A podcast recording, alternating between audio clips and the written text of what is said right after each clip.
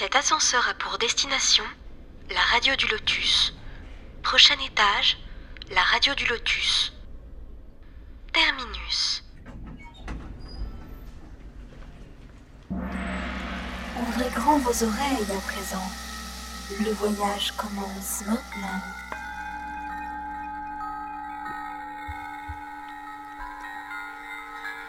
Bonsoir, bonsoir les amis, j'espère que vous allez bien, vous êtes sur la radio du Lotus, Mickaël Le Lotus avec vous, je suis vraiment très content de vous retrouver pour ce vendredi soir, et oui, pour finir la semaine. Alors là, c'est un thème dont nous allons parler que j'aime beaucoup beaucoup, en plus ça faisait très longtemps que je voulais qu'on fasse une émission sur la radio du Lotus, sur celui-ci, qui est, eh bien, les légendes celtes, il y a les légendes celtiques, mais c'est surtout tout ce qui concerne la mythologie, ça mêle aussi l'histoire, bien sûr, euh, la littérature, le grand mythe celte, eh bien, de la légende arthurienne, le cycle arthurien. Et pour ce faire, bien sûr, je suis avec Caroline. Coucou Caro. Coucou. Ça va ? Ça va, oui. Voilà. Ça ouais, va, c'est, chaudement, c'est... chaudement. Toujours, toujours, toujours. Ouais, ça c'est clair. En ce moment, il fait chaud, c'est vrai. Et je suis bien sûr avec Marie. Bonsoir Marie. Bonsoir, bonsoir les amis. Bonsoir. Ça va ? Oui, oui, je confirme chaudement. Ah oui, toi aussi, hein, c'est pareil. En tout cas, ça fait plaisir ah, de te retrouver à la radio. Oui, ça fait un petit peu de temps. Je suis bien contente de vous retrouver aussi. Oui, ah, c'est gentil. Alors, tu nous proposes le cycle arthurien, justement, à partir des mythes celtiques. On va aller dans la Bretagne, on va aller voyager un petit peu avec toi, et ça, c'est vraiment génial. Exactement. On va faire un grand voyage, voilà. Un grand retour, vers, non pas vers le futur, mais vers le passé. Oui, c'est ça. Oui, oui. Voilà. Et euh, oui, on va, on va se replonger. Alors, pour ceux qui avaient un petit peu suivi euh, la, la dernière émission qu'on avait faite ensemble, c'était aux, aux alentours de la Saint-Patrick. Oui, c'est ça. On avait, voilà, on avait un petit peu parlé euh, du roi Arthur et euh, oui.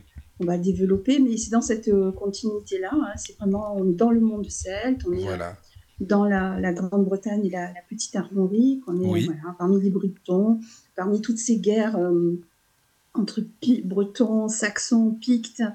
Euh, voilà, euh, toutes mmh. ces invasions, euh, et voilà. euh, on est dans, dans l'âge de bronze.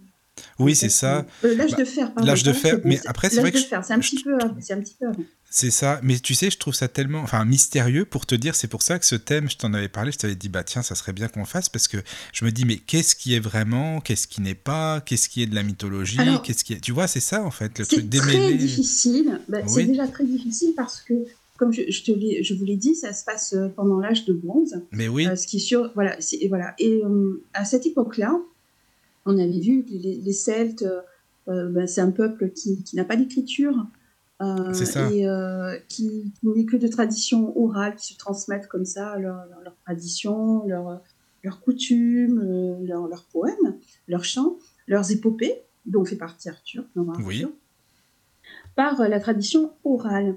Donc, euh, et, et selon euh, les endroits, on ne parle pas, les, les langues celtes, elles sont, euh, elles sont plusieurs, hein, on a, dans, dans, cette partie, euh, euh, dans cette partie géographique-là, dans cette zone géographique-là, on a euh, le, le gaélique, on a euh, le breton, on a, voilà, donc selon les traductions selon les tra- ouais, euh, d'une ça. région à l'autre, bah, ça, ça diffère, ça, ça oui. change, des, parfois ça change tout, tout le sens. C'est ça. Et, euh, voilà. Et puis il y a beaucoup d'a, d'anacrologie aussi, c'est-à-dire que d'anachronisme, c'est-à-dire qu'on euh, va le situer euh, entre le premier et le deuxième siècle, parce qu'on va se référer aux guerres, on va se référer, voilà, pour avoir des repères un peu oui. euh, historiques comme ça, mais on va le situer aussi, et beaucoup d'ailleurs, entre le cinquième, sixième et jusqu'au septième siècle.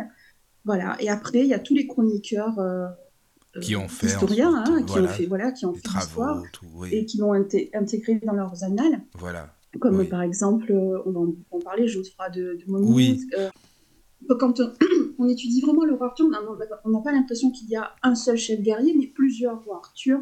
C'est vrai. Selon les endroits, selon ce, ce qui est rapporté. Et puis alors, la littérature euh, qui, qui enrichit euh, le, le cycle arthurien et le mythe. Euh, chaque, chaque auteur rajoute, euh, on va rajouter au, au, au grand guerrier qu'il a été, on va rajouter... Euh, les chevaliers, on va rajouter des objets magiques, on va rajouter euh, Excalibur, la table ronde, euh, tous ces objets comme ça. Le... Et puis euh, tous les chevaliers, euh, les reines, les fées, oui. on va rajouter du merveilleux. Et ça, ça va dépendre des auteurs. Donc ça complexifie beaucoup, beaucoup euh, la, la véracité euh, de la légende euh, du roi Arthur. C'est très difficile, en tout cas, de... Oui, c'est ça, de... c'est ce que je me dis aussi, tu vois. Alors par existence. Contre, juste avant, euh, si tu es d'accord Marie, comme d'habitude, hein, si les auditeurs ont des bien questions sûr, à poser, bien sûr, bien sûr ou des petites remarques, n'hésitez pas, bien sûr, vous pouvez vous contacter, vous contacter, vous connecter, pardon, mais nous contacter voilà, en même temps, mieux. C'est très nous bien. Contacter, voilà, ouais, nous contacter, vous pouvez vous connecter sur le chat, donc Caro est dessus. Donc euh, le chat, tlk.io slash radio du lotus, tout attaché. N'hésitez Ouh, pas. Via mail aussi, contact arrobase laradiodulotus.fr. Voilà. Voilà, venez, venez sur le chat. Nous, so- nous ne sommes que trois pour l'instant, nous sommes quatre. Voilà. Ah voilà, bah c'est très bien. Voilà, c'est très bien. Il y a Evie, il y a Olivier et il y a Iliana. Ah bah c'est, c'est génial. Bonsoir les amis, ça fait bien plaisir, vraiment. Et n'hésitez pas, venez, venez, nombreuses, nombreux. C'est vraiment un cycle, le cycle arthurien. Moi j'adore vraiment, je suis à fond, c'est pour ça. Et donc, juste pour vous dire aussi que si vous voulez retrouver tous nos podcasts, parce qu'il y en a un paquet, dont plusieurs avec Marie, puisqu'on a fait plusieurs émissions ensemble, vous pouvez mmh. les retrouver sur Spotify, sur Deezer, sur Google Podcast, enfin un petit peu partout.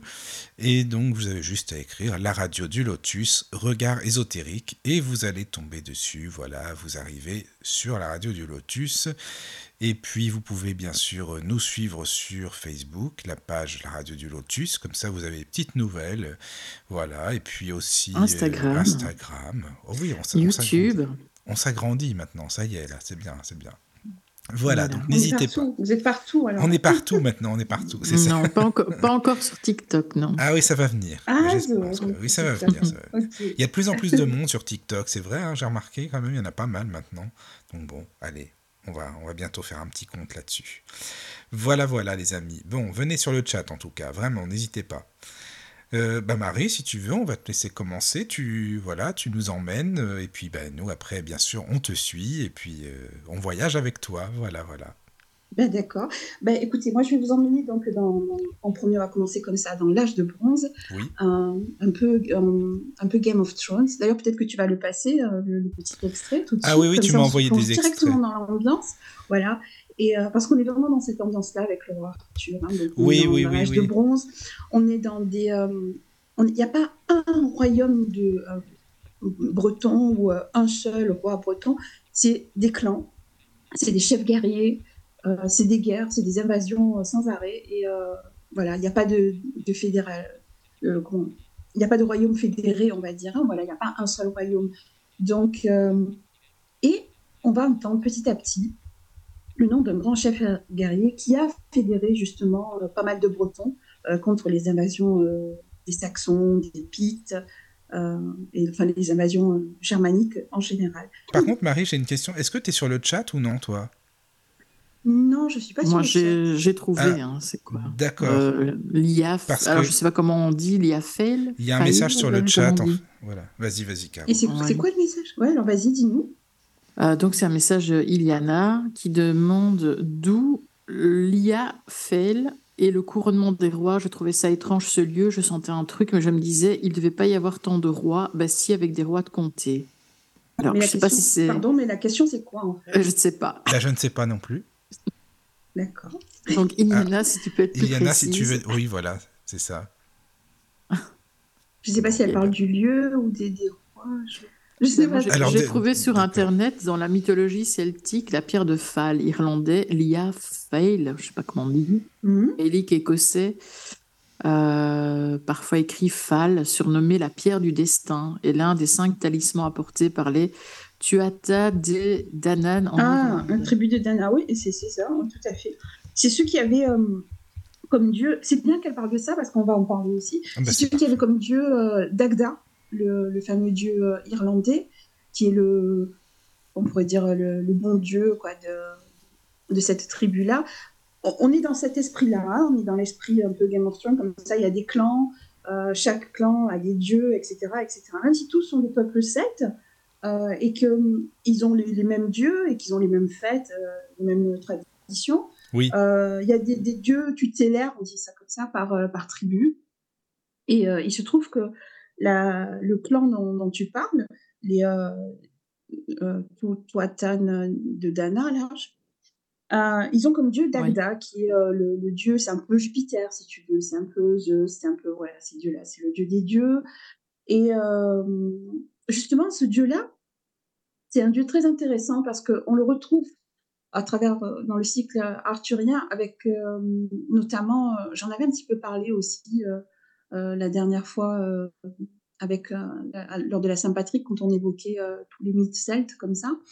Le dieu Dagda, il a un chaudron en fait. Euh, il a plusieurs objets magiques, Ah hein. oui, je me Il a une, souviens, il a t'en avais une, parlé, une c'est vrai. harpe Oui, magique, oui, il a oui. euh, voilà. Et entre autres, il a un chaudron qui lui Oui, permet oui. de, c'est un chaudron immense, hein, qui lui permet de euh, d'avoir de la nourriture tout le temps et euh, de ressusciter aussi euh, tous euh, ces soldats qui sont morts. Voilà, il a- Mhm. ça lui Oui. permet aussi de, de les faire revenir à la vie. Et on a un petit peu euh, associé euh, à. C'est pour ça que je dis que tout à l'heure, je disais que dans le cycle arthurien, on retrouve de la mythologie euh, celte parce que justement, ce rapport entre euh, le Saint Graal, hein, la quête du Oui, la Graal, quête du Graal. voilà, et euh, Arthur, euh, voilà.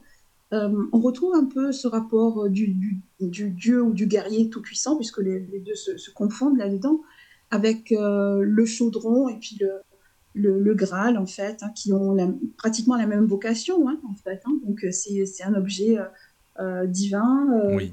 euh, qui ressuscite, qui donne du pouvoir euh, et qui donne euh, de l'abondance, euh, voilà, tout le temps, tout le temps. Donc, euh, c'est Dagda. euh, voilà, Arthur, il est aussi associé à ça. Donc, euh, il y a encore une part euh, fantasmée sur, Tous, euh, oui, sur voilà, c'est ce Arthur que avec j'allais te ça, dire. Oui. avec ça et le, le- le Graal, en fait, Mm, hein, mm, mm. l'objet euh, en D'accord. lui-même, quoi. En tout cas, merci Et Liana euh, pour ton message sur le chat, c'est super. pour en revenir à Dagda, bon, il a, il a ça. Il a aussi une harpe magique. Euh, cette harpe, euh, elle permet d'endormir euh, les guerriers, de pouvoir les tuer euh, plus facilement euh, lors euh, de, de conflits. Euh, ben voilà, il y a, il y a plein d'objets comme ça. Et bon, ben, Arthur, il a Excalibur. Oui, oui, oui, la Voilà, donc fameuse euh, on épée, euh, retrouve encore une forcément. fois euh, euh, des, des- des tissus un peu comme ça euh, euh, qui sont cousus euh, avec euh, la mythologie et le cycle arthurien Oui, en oui, oui. général. D'accord. Bon, bon, on va te laisser aller petit à petit. Tu, tu nous emmènes euh, voyager et puis bien sûr, on lira les messages du chat. Voilà, voilà. Allez, pas de problème. Ben, on retrouve en fait euh, le roi, le, le roi Arthur, c'est euh, euh, comme on l'a dit euh, tout à l'heure, je l'ai dit en, en toute petite euh, introduction. euh, Il y a dans, la- dans cette tradition euh, orale euh, qui est transportée euh, bien avant l'écriture et bien avant la romanisation euh, de la Petite et la Grande-Bretagne, euh, la tradition orale euh, qui, qui compte euh, dans des poèmes, dans des épopées euh, qui sont chantées ou euh, qui sont récitées. Euh, on retrouve déjà les mythes des, des grands guerriers ou des, mythes, ou des grands mythes euh, de- de- liés à la mythologie euh, celte en, en elle-même, de, de dieux tout-puissants comme ça, euh, qui, qui sont de grands guerriers aussi. Dagda, c'est euh, un roi euh, guerrier et en même temps c'est un dieu. Voilà. Donc euh, on retrouve ça dans ces épopées, ces récits, euh, des, des- des dieux qui sont cités comme ça, ou de grands guerriers, euh, dont Arthur, hein, qui fait partie euh, de, cette, euh, de cette tradition orale euh, dans, dans ce qui va devenir plus tard la matière de Bretagne, avec les auteurs euh, que- dont je vais vous, vous parler aussi, et euh, auxquels, euh, euh, dans leurs annales, dans leurs chroniques euh, historiques. Ils vont relater les faits de ces grands guerriers, dont un certain Arturo, Ambroise. Il aura plusieurs noms, vous allez voir, euh, tout au long de, de ces chroniques. Et donc, à Arthur, euh, la, la légende, euh, elle commence de- à l'âge vraiment de, comme je l'ai dit tout à l'heure, à à l'âge de fer. Et euh, voilà, on relate les faits euh, d'Arthur comme ça, euh, d'épopée en épopée, de chant en chant. Euh, Le point commun à chaque fois, et c'est pour ça qu'on le- qu'on rattache et qu'on commence à connaître Arthur à ce moment-là, euh, c'est euh, que c'est on sait à cette époque-là parce que c'est le chant des bardes euh, qui pendant des siècles et des siècles ça va se continuer euh, comme ça jusque pratiquement au dixième, onzième siècle où là il y a le- les premiers euh, les premières euh, histoires de la Bretagne qui apparaissent. Je vous donnerai les noms tout à l'heure avec euh, Geoffroy de Monmouth et, euh, et euh, Nennius aussi. Euh, jusqu'à là, c'est que des épopées, c'est que des chants, c'est que des poèmes, et c'est de tradition orale. Après, il y aura les écrits que eux vont réussir à collecter euh, grâce à ces chants qui se sont transmis pendant plusieurs, pendant plusieurs euh, siècles, hein, pratiquement, pendant pratiquement, on va dire, euh, six cents ans. Donc ça, ça veut dire qu'il y a certainement des choses qui ont changé depuis le début. Exactement. Là, finalement. Donc, voilà, voilà, et c'est pour ça pas. que c'est très difficile d'attester oui. tout ce qui est vrai, tout ce qui est faux, et de trier. C'est-à-dire, on a quand même quelques éléments, mais c'est vrai que c'est difficile, parce que c'est, euh, ce sont des récits qui ont voyagé, hein, parce que voilà, ça part de la Cornouaille, ça va un peu en Bretagne armoricaine, et puis ça repart en Écosse, et puis ça redescend, voilà, donc c'est des... Et ça s'étale, quoi, hein, donc c'est vraiment très, très particulier. Et à partir du moment où euh, ça devient euh, des écrits. Donc, euh, le premier, les premiers, c'est euh, les chroniques, euh, c'est des, des moines qui vont faire ça, euh, qui sont au service de rois aussi.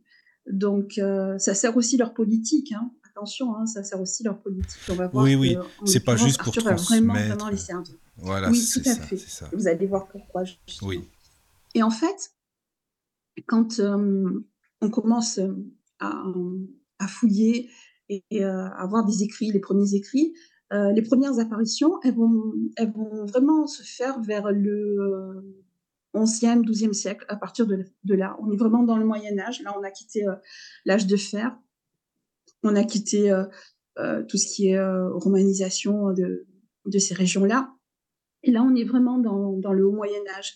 Et euh, c'est Geoffroy de Monmouth, qui est un, un moine, qui travaille, qui est au service euh, du roi euh, Henri deux de Plantagenet, et euh, qui euh, va euh, avoir pour mission de répertorier euh, dans son Historia euh, Cambriae euh, toutes les, euh, les grandes phases euh, de l'histoire de Bretagne. Et c'est D'accord. lui, Geoffroy de Monmouth, qui donc au douzième siècle, va citer, au onzième siècle, pardon, va citer euh, pour la première fois euh, Arthur, alors qu'il ne s'appellera pas Arthur, Euh, c'est Arturo, il le, il le transmet D'accord. comme ça. Il va en parler plusieurs fois, il va parler d'Arthur, euh, il va parler aussi euh, d'un, d'un druide, Merlin. Euh, ah, il le dit, il, il, parler... le considère... ouais. enfin, il dit un druide. Alors, ah, alors c'est, là, c'est une époque, c'est, euh, c'est pas encore, euh, euh, les noms sont pas encore latin, latinisés, donc il oui. garde ce, ce côté celte. Donc, euh, il parle de Merlin, c'est Myrzine. Oui, Myrzine, oui, oui, oui. Voilà, avec oui. deux D, voilà. D'ailleurs, il y a un groupe de musique euh, Myrzine qui est super sympa. Voilà. Donc, il y a, y a Myrzine, il y a Merlin, il y a des noms comme ça qui vont apparaître avec euh, Geoffroy de, de Monmouth. Et euh, ça, va, ça va juste un petit peu avant lui, d'ailleurs. Je me suis un petit peu... Euh, je suis Mais Chrétien de Troyes, c'est après, non Chrétien de Troyes, c'est après, tout de suite. Ah après, oui, d'accord, ouais, c'est ça, oui. Ok. Il y a Ninus, qui est un autre... Euh, un autre cartographe, un autre historien aussi, euh, qui porte un nom latin, mais qui, euh, ga- qui est gallois, en fait, hein, et euh, qui, lui, euh, va euh, écrire euh, en latin, justement, euh, et faire dans son, euh, dans son histoire des rois de Bretagne euh, toute, euh, toute la chronologie euh, des, des rois de Bretagne. Voilà. À eux deux, Geoffroy de Monmouth et Ninus, ils vont vraiment relater l'histoire euh, des rois de Bretagne, vraiment à eux deux, hein. Et euh, c'est là qu'apparaissent ces noms euh, pour les premières fois. Alors, pour les deux, on situe... Euh, on revient un petit peu à Arthur, parce que c'est, c'est, ils font une, de, grandes, de grandes chronologies, quand même. Et euh, pour eux deux, euh, ce, ce chef guerrier, ce roi, euh, il, il apparaît vraiment entre le cinquième et le sixième siècle. Voilà. Donc, entre l'an six cents et six cents. Voilà, on ne sait pas exactement, les, les dates ne sont pas... Euh, D'un à, le, d'un, d'un à l'autre auteur, d'ailleurs, ça varie de cinquante ans aussi. Hein, donc c'est pas, bah après, si c'est, c'est que ça, non plus, c'est pas là, c'est rien, c'est cinquante ans, quoi. Voilà, donc on retrouve ces, ces traces et les premières, euh, vraiment les toutes premières apparitions euh, de, où son nom est cité, où, euh, où c'est euh, les batailles où il a gagné, la bataille de Badone, et cetera. Euh, Merlin, voilà, on retrouve vraiment euh, les, les premières apparitions de, du roi Arthur euh, là-dedans, dans ce. dans ces deux euh, annales et chroniques de, de ces deux euh, auteurs. Et puis après, tout de suite après, on a Chrétien de Troyes, enfin Chrétien de Troyes, pardon, je ne sais pas pourquoi je dis Troyes, mais Troyes, euh, qui, qui est vraiment au, entre le douzième et le treizième siècle, voilà. Et c'est lui qui va créer euh, tous les chevaliers de la table ronde. C'est ça, qui va vraiment, vraiment populariser voilà. tout ça, quoi. Exactement, parce qu'à partir de là, il euh, y a beaucoup d'auteurs qui vont les traduire, ça va être traduit en latin, ça va être traduit en grec, oui. ça va se disperser pas partout en Europe, ce mythe, ça va aller jusqu'en Italie, euh, ça va aller en Scandinavie aussi, Et euh, c'est, c'est drôle parce que, alors là, on est déjà dans le, le Moyen-Âge, euh, presque euh, après, euh, on est pré-Renaissance même, hein. Et dans, dans ce Moyen-Âge-là, euh, tous les, les rois s'approprient un peu Arthur à ce moment-là. Oh, finalement, il y en a, il y en a plein qui vont se revendiquer de sa descendance, il y en a beaucoup, voilà. Alors, notamment en, en Grande-Bretagne, bien sûr, mais je, je, je vais y revenir avec euh, Henri deux.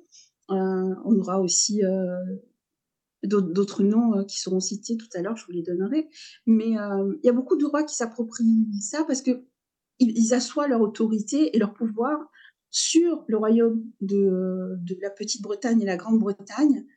Euh, en s'appropriant euh, le mythe du roi Arthur et donc en se disant euh, de sa descendance, puisque c'est un grand guerrier, puisque c'est un, un, un guerrier, un conquérant euh, qui, a, qui a fédéré tous les peuples. Voilà, pour eux, c'est très important. Donc, ça va être, c'est aussi, c'est ce que je disais tout à l'heure, une arme politique euh, euh, redoutable, hein, le roi Arthur. Hein.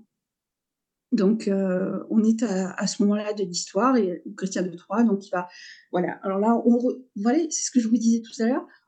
Chaque auteur va ajouter sa, sa touche, sa patte, et on, on va rajouter de la matière à, à cette matière de Bretagne, justement. On va rajouter des personnages, on va rajouter du merveilleux, du mystère, on va du rajouter rêve, du mystère, et cetera, et cetera. Oui, ouais. Et ça va continuer, il y a... Euh, le, l'auteur de Boron qui lui va, euh, va mettre la, les chevaliers de la table, euh, la table ronde, voilà. Lui, bah, ça, ça, ça va se mettre à ce moment-là. Chrétien de Troyes, c'est pas les chevaliers de la table ronde encore. Lui, il met quelques chevaliers qui sont les compagnons de, euh, vraiment d'Arthur, mais il met pas encore de, de, de table ronde, ça vient plus tard. Il y a le, le poète Wace aussi, qui est anglais, euh, gallois plus précisément, et qui lui aussi euh, va, euh, va mettre... Euh, va mettre euh, plusieurs éléments, voilà. Donc, on a plusieurs petits éléments avec beaucoup, beaucoup de, d'éléments magiques comme ça, euh, Excalibur, euh, la table ronde. Oui, c'est ça. Voilà. Et le, le, le Saint Graal, c'est aussi euh, Boron, voilà. Tu, Mais tu alors, si on rassemble hein. tout ça, si on rassemble tout ça, justement, euh, ça fait euh, quand même euh, beaucoup, beaucoup d'informations. Et c'est ça qui fait que, bah, justement, le mystère est entier, parce qu'on ne sait pas qui, qu'est-ce qui est ou non, qu'est-ce qui est vrai ou non, en fait. Eh ben, si on suit toutes ces chronologies-là, enfin, les premières en tout cas, on va, on va rester sur celle de Linus et celle de oui. Geoffroy de, de Monmouth, euh, qui eux sont les historiens. Donc en fait, après les autres, ce sont des auteurs plus ou moins qui, qui rajoutent ou qui font des hypothèses, et cetera. Si on reste vraiment sur ces deux, euh, ces deux auteurs qui, qui ont relaté toutes ces chroniques de l'âge de fer euh, britannique. Oui.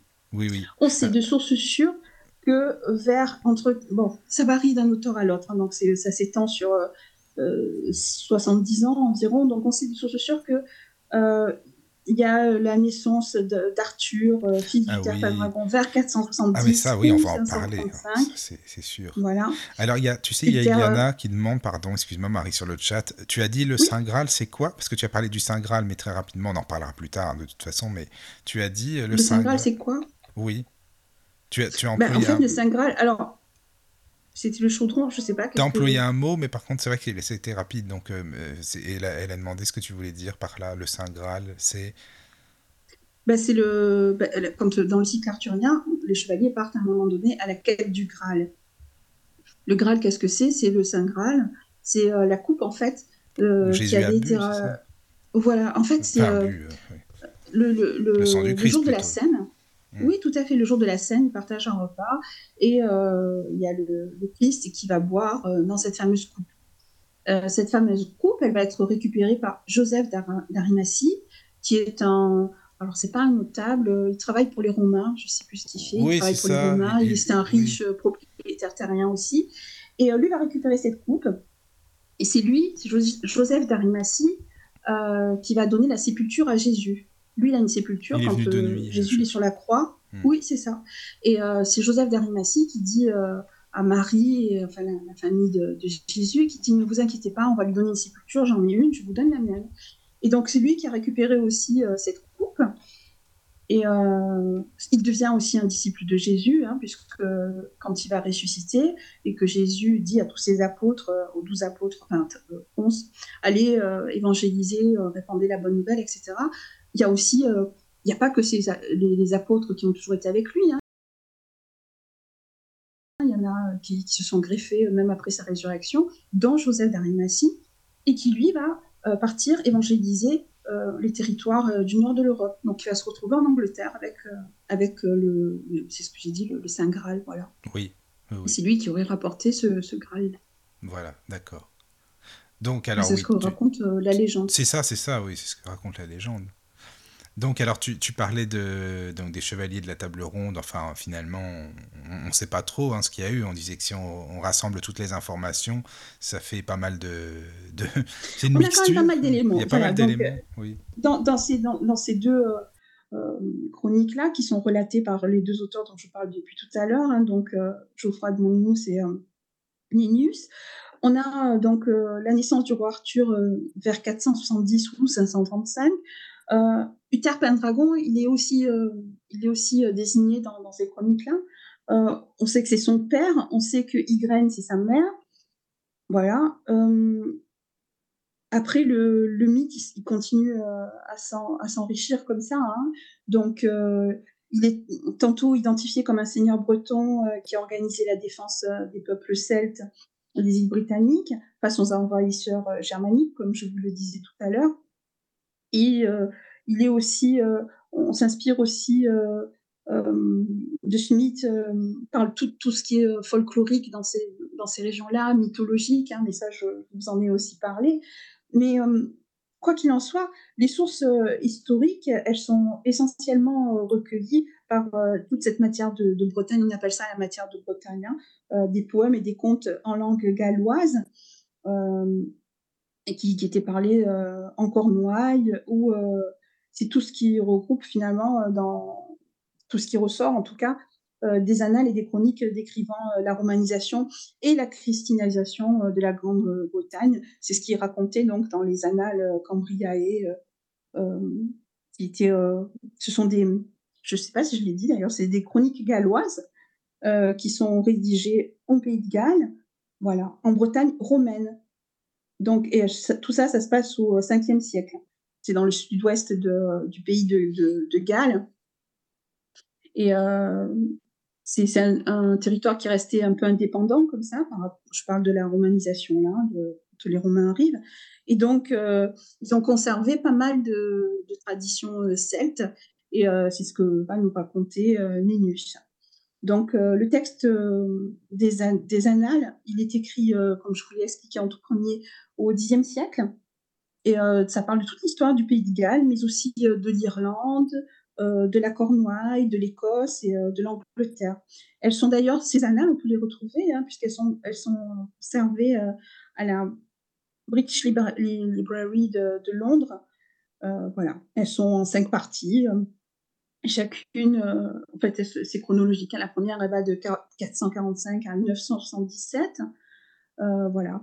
Euh, la deuxième, elle a été rédigée après le dixième siècle. Elles ne sont pas, toutes ces annales-là ne sont pas systématiques. On les attribue à Ninius, on les attribue à, à Geoffroy de, euh, de Monmouth, mais elles ne sont pas écrites systématiquement par le même auteur. Hein. Euh, non, on lui approprie. Parce que parfois, les annales, elles décrivent oui, cent ans. Voilà, donc elles, elles lui sont appropriées, exactement. Le roi Arthur, euh, il, il est mentionné euh, donc, à plusieurs reprises, hein, comme je vous ai dit, hein, euh, notamment dans, dans les grandes batailles qu'on, qui sont liées euh, au, au roi Arthur. Par exemple, la bataille de, de Badone, ça c'est, c'est un fait historique, elle a existé, ça a été en cinq cent seize. Voilà, donc euh, on sait que, voilà, on sait que s'il y a eu euh, un roi Arthur ou un grand chef euh, guerrier, c'est, c'est vraiment vers ces périodes-là, quoi. On a, euh, une, dans, il est cité aussi dans une autre lutte, c'est la dernière d'ailleurs, c'est là où il meurt, la lutte de Camlann. C'est là où euh, il, est, euh, il est tué par euh, Mordred, qui est euh, son fils incestueux. Ah, mais oui, son... oui, oui, oui, oui, oui, forcément, euh, oui. Hmm. Voilà. Attends, justement, et là, Marie... c'est, on, on, on a une date. Oui. Oui. Non, non, vas-y, excuse-moi, continue, c'est parce que sinon je vais te, je vais pas t'embrouiller. C'est pour qu'on explique après les personnages qui, euh, qui est qui, mais on peut expliquer oui. Après, de toute façon, vas-y, excuse-moi, continue comme ça. Bon, bah si tu veux, on peut l'expliquer aussi. C'est, ah c'est bah par rapport à Morgane. Oui, oui, c'est par rapport à Morgane. Enfin, de, de bien situer les personnages, qui est qui justement, parce que tu vois, tu parlais de Mordred, Morgane. Alors, de, voilà. On a Ar- alors, le personnage principal, c'est Arthur. Qui enfin, il y a, y a son père, euh, Uther Pendragon. Pendragon, ouais, ouais. Voilà, c'est ça. c'est ça. Et donc son père, c'est Uther Pendragon. Voilà. La maman de Arthur, euh, c'est la, la, la femme d'un roi breton, dont est follement amoureux euh, Uther Pendragon. Et euh, Uther Pendragon, il y a déjà Merlin qui, qui le connaît hein, déjà, ils se connaissent tous les deux. Et euh, Merlin va faire une, un stratagème, il va faire en sorte que Uther euh, puisse partager la couche. On va dire ah ça oui, c'est ça. De... Oui. Mais attends, de, de... excuse-moi, mais Merlin, c'est le fils d'un incube, on peut dire ou non, tu penses ? Tout à fait, Merlin, c'est le fils d'un incube. Oui, c'est exactement. Ça. Hein. C'est le fils d'une, oui. d'une humaine. D'accord, non, non, mais parce que beaucoup, on n'ose pas le dire, mais il faut le dire, il n'y a pas de souci, c'est le fils, ah ouais, bien, fils dire, d'un incube, oui, d'accord, c'est non, bien, non, on est d'accord. Ça, et, et c'est, d'ailleurs, de Merlin, quand il est décrit par euh, Geoffroy de, euh, de Monmouth, euh, il le décrit comme le fils d'un démon et oui. le fils d'une humaine très c'est pieuse. Ça, c'est on ça. Est déjà dans le haut Moyen-Âge, hein, mmh. et on a déjà euh, une, une, une figure très christique aussi de, de Merlin, oui. et très pieuse de Merlin, et on est dans, la, dans le berceau de la chrétienté euh, euh, qui va...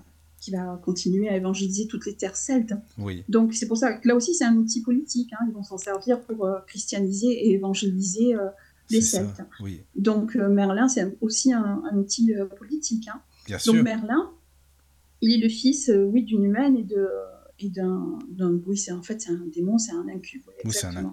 Mais il va apprendre plutôt euh, le, les traits de, de sa maman, de, de piété, de, oui, voilà. de sagesse, et cetera. Voilà. Il va devenir druide plus tard. Donc on a euh, voilà, euh, Arthur, Uther Pendragon qui est son papa, et grâce au stratagème de Merlin qui va enfanter Arthur.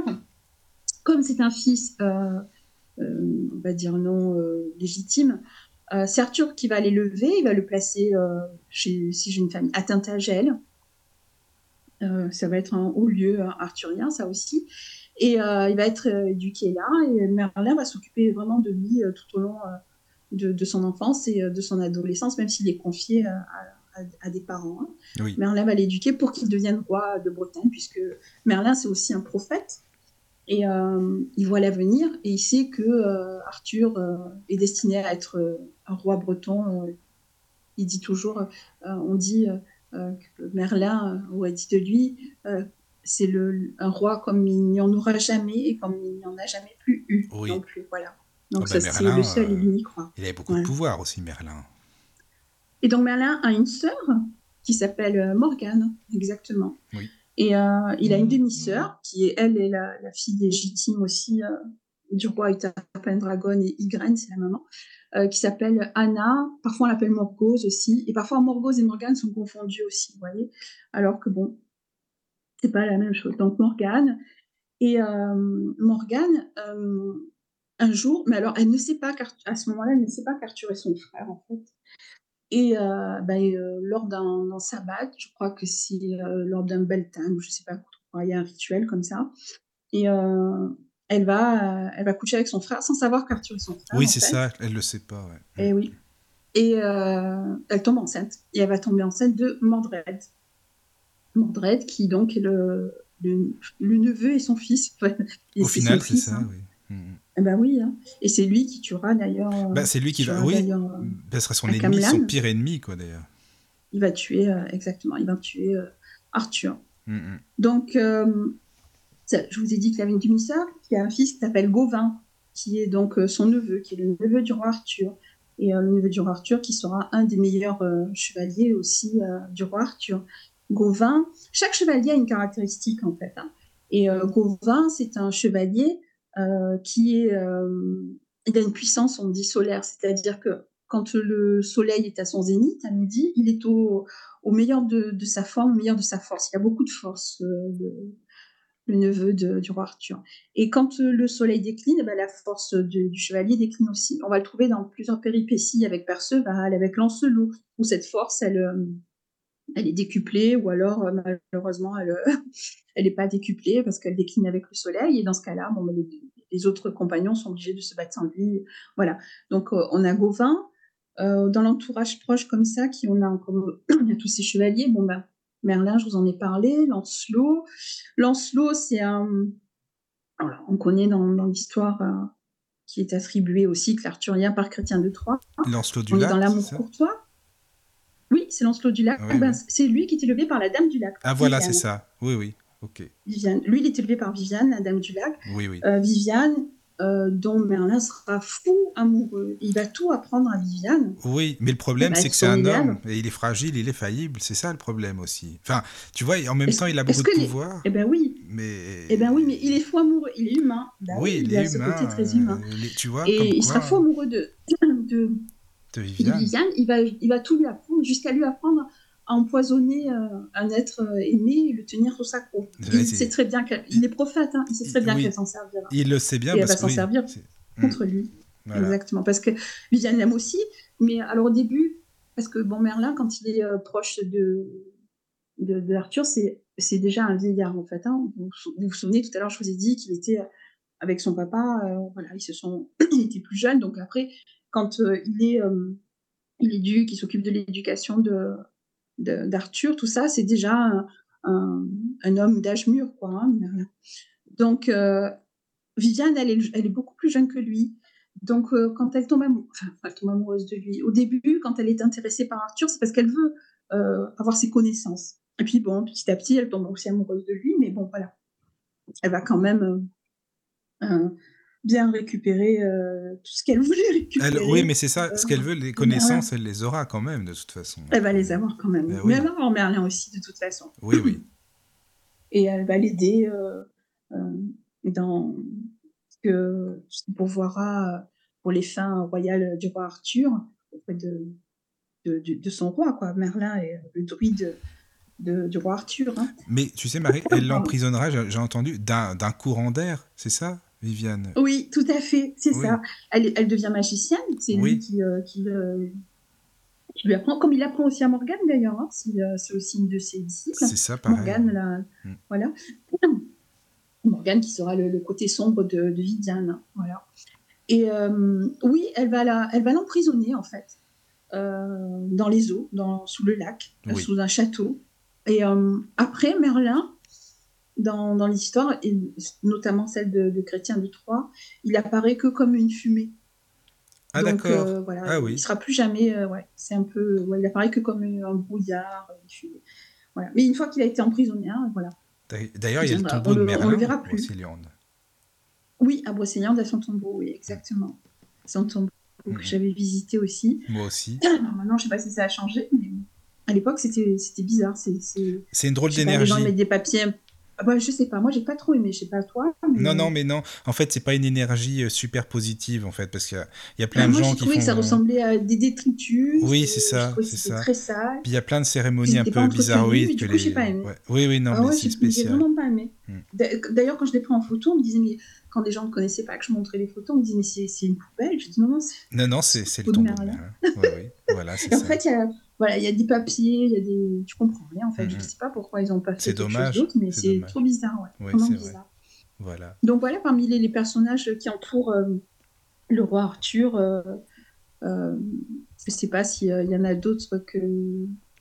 Et que l'île d'Avalon, alors, c'est, la, la, non, ça, ça, c'est quoi, en fait, l'île... Alors, dans la bataille de Camlann, la dernière, où il est tué par Mandren, il y a Morgane qui intervient pour sauver son frère. Et euh, elle intervient trop tard. Il est blessé grièvement, il est blessé mortellement. Ils se sont entretués, hein, Mor- oui, Morgane oui, oui. et Arthur. Là. Mais euh, lui, il est entre la vie et la mort quand Morgane arrive. Et donc, elle va l'emmener euh, dans une barque euh, sur euh, Avalon, qui est son île à elle. C'est le, l'île où étaient formées les grandes prêtresses... Euh, Oui, les prêtresses d'Avalon. Ouais. Voilà, les prêtresses d'Avalon. Exactement, les druides. Oui, oui, voilà. C'est un, c'est un lieu spirituel, en fait. Oui. Euh, qui, de la façon dont il est décrit, on en a déduit que c'était la colline de Glastonbury, qui, à l'époque, au sixième siècle, devait être une île. Et euh, maintenant, c'est un monticule, euh, il y a de terre, euh, et euh, il y a beaucoup, beaucoup de végétation qui a poussé, il n'y a plus d'eau. Mais euh, ça a été certifié, c'était vraiment une île entourée d'eau. Donc, on en a déduit que c'était à Glastonbury, qui est à dix kilomètres de Stonehenge. Ah oui, c'est pas loin, aussi, oui. Euh, oui. Énergétique. Aussi. Arthurien, mm. oui, et énergétique aussi, évidemment. Mm-hmm. Donc, Avalon, c'est ça, en fait, voilà. Oui. D'accord. Une autre question, je sais pas. Non, non, non, non, pour l'instant, non, je pense pas. Non, par rapport non. au personnage, par rapport au personnage d'Arthur, non. Il y a euh, pas d'autres je sais pas, questions. Vous n'avez pas de questions, les amis, sinon n'hésitez pas, hein, vous pouvez nous écrire. Caro est toujours là, bien sûr. La prêtresse d'Avalon. Voilà, donc on, c'est, on, on reçoit la... tous ces. Euh... C'est la prêtresse du Lotus, en fin de compte, Caro, je crois. C'est la prêtresse d'Avalon. C'est, c'est pas bien, Caro. C'est pas mal, oui, ça. Oui, oui, super. super. Oui, oui, ça te va bien, j'aime bien. Ça te va ah, bien. Ah, tiens, puisqu'on parlait de, de Glastonbury, si tu veux oui. bien passer euh, Glastonbury de U deux. Ah oui, ah bah oui, bah écoute, avec plaisir. D'ailleurs, deux mille dix, c'est vrai que c'est très récent et il oui. en parle aussi. Donc. Mais oui, oui, oui. En plus, je me suis dit tiens, c'est marrant, tu m'as envoyé ça. Bah, en plus, j'aime beaucoup moi, donc euh, voilà, c'est c'est super. Tu l'avais écouté cet album ? C'est le Mais dernier oui. album de. Oui, oui, oui, oui. Oui, oui. Génial, j'avais bien aimé. Bah voilà, il y a Glastonbury. De... Il a écrit une chanson pour Glastonbury. C'est ça. Glastonbury. Bah, écoute, bah si tu veux, on l'écoute. Euh, bah oui, oui, c'est parti. Allez, à tout de suite. Ouvrez grand vos oreilles à présent. Le voyage commence maintenant.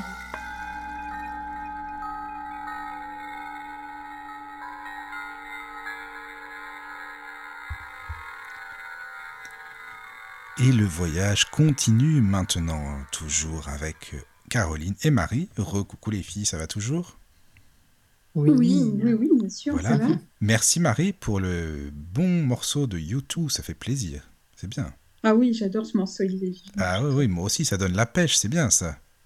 Oui, il est beau. Ça manque un peu de rock sur le Lotus. Oui, oui, oui, ça va. Bah, ouais, on ouais, va faire tout. plus de musique euh, de, d'émissions rock parce que ça manque un peu ça en ce moment. Ben bah, oui. Euh, c'est, c'est ah ben bah, là aussi, vous pouvez m'appeler parce que j'ai une bonne. Euh... Ah c'est vrai, tu connais bien. De bons morceaux à vous proposer. Ah oui. Ah oui, c'est oui, génial oui. ça. Ah non, mais tu sais que bon, c'est juste une parenthèse, mais je parlais de ça avec Caro tout à l'heure. Je dis mais mince, ça manque de musique rock. C'est vrai que Carole avait fait une émission euh, ou deux émissions métal et puis une émission rock, mais avant on en faisait beaucoup au début de la radio du Lotus et puis euh, ça manque. Donc euh, on va peut-être en faire une avec Lyra. C'est une personne super sympa qui a fait, qui a fait des émissions. Bah, écoute. Moi, j'ai, j'ai, un, j'ai un petit garçon qui joue de la guitare et son prof lui a donné, euh, lui a fait cadeau un très très beau livre sur le, l'histoire des, des plus grands. Euh, ah oui. On fait une grande parenthèse là d'un coup. Oui, oui, non, mais vas-y. Des grands guitaristes euh, rock. D'accord. Et euh, sincèrement, j'ai, j'ai écouté pas mal de morceaux. J'ai, voilà, ah, c'est et bon. C'est, c'est, et si, si, si vous voulez, un jour on fera une Ah oui, bah, de toute façon, en juillet-août, on va pas faire d'émission spirituelle. Des, des, guitar- voilà. des, des guitaristes rock et euh, on, on pourra écouter de très très bons morceaux. Ah oui, génial. J'ai écouté, oh, j'ai oui. adoré. Ah bah oui. Plus bah si tu veux, on se, oui, on en parlera en antenne. Parce que juillet-août, on, on fait plus mis, émission musicale pour changer un peu, tu vois. Donc ah bah, c'est très pas bien. De problème, moi, ouais. Super. Bon, on allez, on va revenir. oui, voilà, c'est ça. Il y a Alors, des, il y a des questions. Remarques, hein, sur, ah, euh... il y a des remarques. Ah vas-y, on t'écoute. Vas-y. Donc, euh, Evie euh, dit, quand on connaît un peu le genre de rite qui a pu être pratiqué aux environs du tombeau de Merlin, ça n'a absolument rien, ni de bizarre, ni de malsain, ou je ne sais quoi. Les gens attribuent ce lieu à la puissance d'un druide, donc une personne d'une grande spiritualité et d'un grand pouvoir, à qui ils confient leurs pensées, prières, vœux ou demandes désespérées. Alors, Eliana dit, du coup, le lieu serait imprégné de la tristesse, du désespoir, de la colère des hommes, tu veux dire. Evie dit, ce rituel existe depuis la nuit des temps, on écrivait alors ce que l'on souhaitait obtenir sur une bandelette de tissu, qu'entre-temps le papier a remplacé, ou les bénédictions dont on souhaitait doter une personne, puis l'on accrochait cette bandelette aux branches d'un arbre. Il était dit que le vent porterait les mots vers l'autre monde pour qu'ils atteignent le pays des dieux. C'est tout à voilà. fait exact, et c'est un rituel qui, qui pouvait se passer en pouvait, deux, oui. sa, euh, deux merci, sabbats. Merci, à Evie savoir le sabbat, Attends, le sabbat oui, de, continue, Beltane, hein. oui. de, de Beltane, et euh, on fait des vœux comme ça, on les accroche sur, euh, sur les branches, et on D'accord. fait brûler ça ben, justement aujourd'hui pour la Saint-Jean.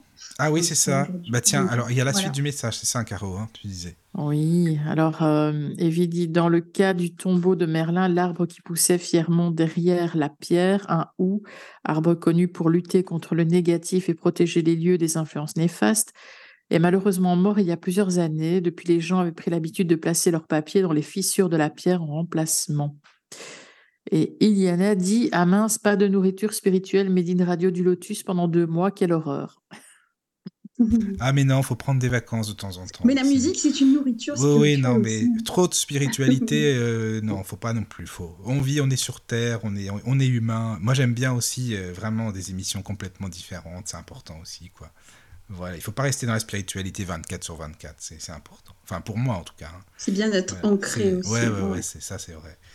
Euh, voilà, bah merci Evie, merci on beaucoup. On est trop hein. perché. Ouais, c'est ça. Oh, bah, tiens, oui, tu... merci pour cette remarque. Oui. Mais je voulais rebondir sur ce que tu disais, Evie, Evie c'est ça Evie oui. Parce que oui, c'était, c'était des rituels qui avaient lieu euh, à certains sabbats et on, on en trouve encore, hein, on les fait encore, on les pratique encore, euh, notamment en Écosse.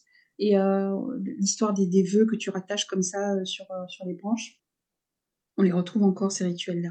Et pour en revenir au tombeau de Merlin, bah, je trouve que euh, juste que c'est dommage que ce soit pas mieux entretenu, quoi. Vraiment, moi, je sais pas aimé cet endroit-là, mais pas parce que je ressentais de la tristesse, mais euh, je sais pas, il y avait trop de, trop de papier, justement, ou trop, je sais pas, c'est pas entretenu, je trouve ça dommage. Voilà, c'est tout. Alors, Alors, j'en étais restée voilà, non, on va à continuer. La ville de, de Camlann, oui, c'est quand ça. Euh, voilà, Arthur euh, décède. Donc la ville de Camlann, il faut savoir qu'elle remonte à l'âge de fer. C'est, euh, c'est le nom, euh, l'âge de fer, hein, c'est le, le nom, je ne sais pas si vous savez, c'est le nom, euh, on va dire, conventionnel qui est utilisé en archéologie euh, pour la Grande-Bretagne, qui fait référence aux phases, euh, comme on l'a dit tout à l'heure, euh, préhistoriques, photohistoriques, euh, protostoïques, c'est tout, tout ce qui est euh, l'histoire sans l'écriture, avant l'écriture, d'accord ? De l'île principale, euh, voilà. Euh, c'est donc avec l'utilisation euh, du fer, euh, ça va se dérouler jusqu'à la conquête romaine. Et euh, la culture qui va arriver après avec les Romains va s'appeler la culture Britann- Britannia. Britannia. Et c'est celle qui remplace euh, l'âge de fer euh, britannique. L'âge de fer britannique correspond vraiment, on avait vu ça avec euh, la, cu- la culture clanique, celte, et cetera, euh, les milliers de petits royaumes, il n'y avait pas de fédération. Après arrivent les Romains. C'est pour ça que les Romains euh, ont eu énormément de mal à, à conquérir euh, ces terres-là. Euh, et surtout le, le royaume d'Irlande, on en avait parlé, parce qu'il y avait, on avait répertorié qu'il y avait jusqu'à deux cent soixante-dix clans. Et donc deux cent soixante-dix euh, rois. Et euh, donc, euh, qui se faisaient la guerre entre eux déjà. Donc, c'était des territoires extrêmement durs à, à conquérir, hein, tous ces territoires euh, celtes-là. Et euh, les, les, les, les, les territoires, euh, que ce soit en Cornouailles, euh, en, Pre- en Petite-Bretagne, euh, en, en Armorique, et cetera, sont aussi des territoires euh, durs à, à conquérir. Et donc, cette période-là, ça va, comme je vous l'ai dit, c'est euh, cette romanisation. romanisation-là, va s'appeler la Britannia. Voilà. Et c'est pour ça qu'on a donné le nom de Grande-Bretagne, euh, Breton, et cetera. Ça vient de, de, cette, de cette étymologie-là. Euh, on a... Euh, qu'est-ce que je peux vous dire dessus, sur ce qu'on raconte sur euh, ces choses-là, par rapport à euh, les campagnes de Jules César, décrivent bien ces périodes-là aussi. Euh, c'est bien décrit dans le De Vita Agricolae de Tacite et euh, dans Ptolémée, euh, l'astronome et le mathématicien. Euh, c'est là qu'on retrouve les toutes euh, premières données euh, historiographiques des îles britanniques. Donc on a euh, ce qui se disait par euh, tradition orale, on le retrouve avec euh, ces écrits-là, avec euh, ces auteurs-là, euh, euh, grecs et, euh, et euh, romains. On les retrouve déjà. On n'y parle pas encore... Euh, d'Arthur, mais on parle quand même déjà de, de grands chefs guerriers, on parle de, de clans, on parle de, de, de toute cette, de ces épopées-là, en fait, hein, on les retrouve euh, là-dedans.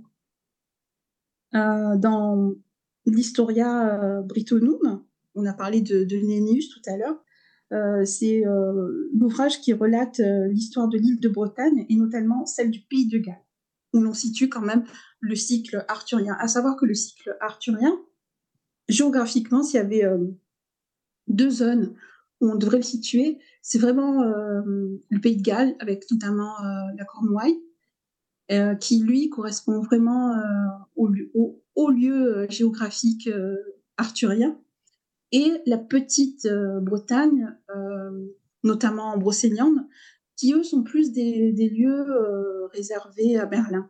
On retrouve plus euh, Merlin là-dedans que Arthur. Et... Euh, Dans, dans la Petite-Bretagne, en Corn- euh, la Grande-Bretagne, en Cornouailles, on retrouve et le Pays de Galles, on va retrouver plus de traces de, d'Arthur, du roi Arthur. Je ne sais pas si vous le saviez, ça. Non, non, non, non, non, non tu vois, je ne savais pas du tout, non. non. non, non. Voilà. Donc, euh, on a euh, aussi euh, beaucoup d'autres fêtes euh, qui sont relatées euh, par les grands rois dans, dans, ces, euh, dans ces annales Euh, qui relate l'histoire euh, de la Bretagne, d'autres grands rois aussi, qui se confondent parfois avec euh, les, les grandes batailles attribuées à Arthur. Par exemple, le roi Urien, euh, qui lui euh, est situé vers cinq cent soixante à cinq cent quatre-vingt-dix, c'est le roi d'un petit royaume breton, et euh, les Gallois l'appellent aujourd'hui euh, le Vieux Nord, et euh, il était donc euh, le roi de, de ce... de cette partie de l'Angleterre, et lui aussi a lutté contre les Saxons et euh, contre les Pictes et euh, contre les Calédoniens, qui sont les, ceux qui vont devenir plus tard les Écossais. On appelle ça la, la Calédonie aussi, ça s'appelait comme ça.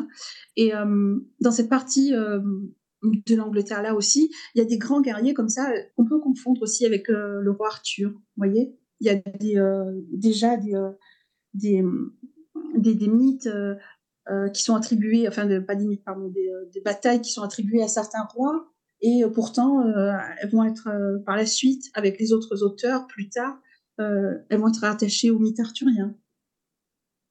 Mais euh, de source sûre, ce qu'on sait, c'est que la, la figure euh, légendaire du roi euh, se développe euh, beaucoup, euh, elle est beaucoup développée dans l'Historia Regum Britanniae, c'est l'histoire des rois bretons qui est écrite donc par euh, Geoffroy de Monmouth, qui est l'évêque catholique. Euh, on, la, la date exacte, on ne la sait pas trop, hein, c'est euh, mille quatre-vingt-dix à mille cent, hein, on la situe par là, euh, son existence à l'une. Hein. Et lui, comme je vous l'ai dit, il était au service du roi euh, Henri premier euh, d'Angleterre, et il écrit en langue latine. Euh, c'est lui le premier qui va parler euh, des prophéties de Merlin, qui va parler euh, de l'histoire des rois de Bretagne, et euh, il va décrire aussi euh, la vie euh, de Merlin. Mais je vous ai dit tout à l'heure que Merlin et Arthur, c'est aussi des outils poli- politiques pour euh, mieux euh, asseoir la dynastie, euh, bah, toi qui es normand, la dynastie euh, normande. Et oui, euh, exactement, je suis normand. Pour l'asseoir mieux faut... sur le trône de Bretagne. C'est, c'est vrai, exact, tu as tout compris, c'est voilà. ça. Quoi.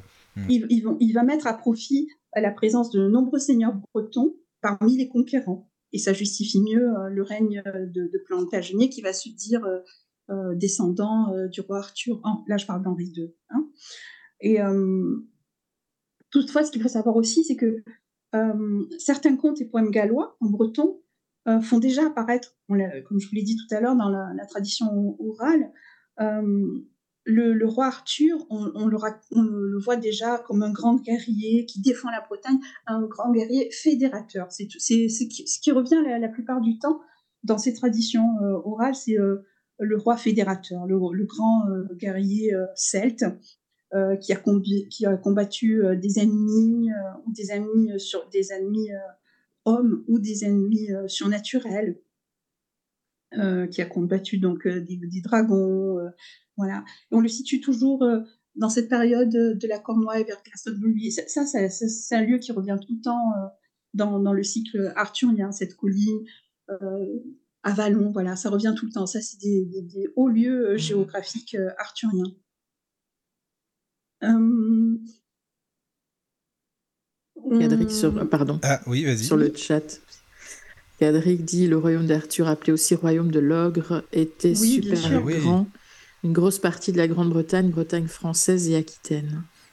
Ah oui. Tout à fait, le Merci, royaume de l'ogre. Cadric. Alors ça, pour tous les, tous les fans de... de Kaamelott, d'Astier, ah euh, oui, vous hein, allez le retrouver. Sûr. Alors, c'est, c'est une série que j'adore parce que euh, c'est fait avec beaucoup d'humour, c'est fait avec, dans un, un langage très contemporain. Mais tu, tu trouves qu'elle est bien mais... faite, toi, Marie, cette série, justement, j'allais honnêtement, te demander. Honnêtement, alors oui. non, c'est, bah, c'est, c'est, c'est fait plus pour rigoler qu'autre oui, chose. Oui, c'est ça. Mais oui, honnêtement, oui. quand il parle de Merlin, quand il parle des chevaliers, oui. quand il parle bah, le royaume de l'Aube, euh, quand il... ouais, c'est, c'est assez pointu quand même au niveau connaissance. Euh, D'accord, mais c'est bien déjà, c'est bien. Il ne dit pas n'importe bien. quoi. Oui, oui, D'accord. franchement, il ne dit pas n'importe quoi. Donc elle est très bien oui. faite. Et euh, le royaume de l'Aube, euh, c'est... oui, oui, c'était... On a appelé ça une terre légendaire aussi. Hein. Donc euh, voilà, c'est pas... Mais effectivement, ça regroupait... Euh... Euh, pratiquement toute la Grande-Bretagne. Oui, c'est en tout cas, cool. Merci les amis pour le, pour, enfin sur le chat, hein, Cadric, coucou. Et puis, euh, bah tu vois Marie, je t'avais dit, il hein, y a du monde ce soir. Je savais que ce thème il bah, plairait à mieux. beaucoup de monde. C'est bien, c'est bien. Merci. Voilà. Voilà. Euh, pour en revenir à, à, à Geoffroy de Monmouth qui travaille donc pour le comte de, de Planta, de Henri deux de, de, de Plantagenet, il va y avoir un, un, un avènement. un événement plutôt, pardon, qui va, qui va l'aider à, à être roi et à se proclamer roi de Bretagne, en fait. Euh, tout simplement, euh, en sept cent cinq, il y a un roi euh, qui a fondé un, un monastère euh, des bénédictins et euh, qui, se sont, qui se sont installés. Et euh, au sommet euh, de, de cette colline, c'est Glastonbury, hein, c'est l'abbaye de Glastonbury. Et au sommet, pour une petite chapelle, qui est la chapelle de la Vierge, qui va prendre feu.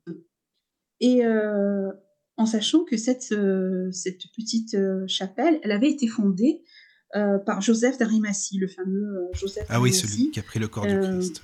Voilà, exactement. Et euh, c'est celui qui a, qui, a, qui a donné sa sépulture, c'est celui qui a pris le corps du Christ, c'est celui qui a ramené le Graal, euh, et cetera. Et euh, c'est lui aussi qui aurait participé à l'évangélisation de la Grande-Bretagne avec euh, l'apôtre Philippe.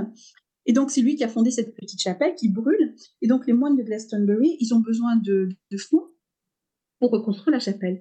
Et là, eh ben, Henri deux, il saisit l'occasion. Il dit, moi, je vous construis la chapelle, à condition que dans vos annales, puisque vous êtes en train d'en faire une, ben, vous citiez euh, mon nom et euh, euh, que vous disiez aussi que vous avez trouvé la sépulture euh, d'Arthur et de Guenièvre. Voilà, il passe un petit marché comme ça. Et finalement, c'est ce que vont faire les moines pour qu'ils euh, se disent, lui, euh, roi de, de Bretagne en toute euh, légalité, quoi.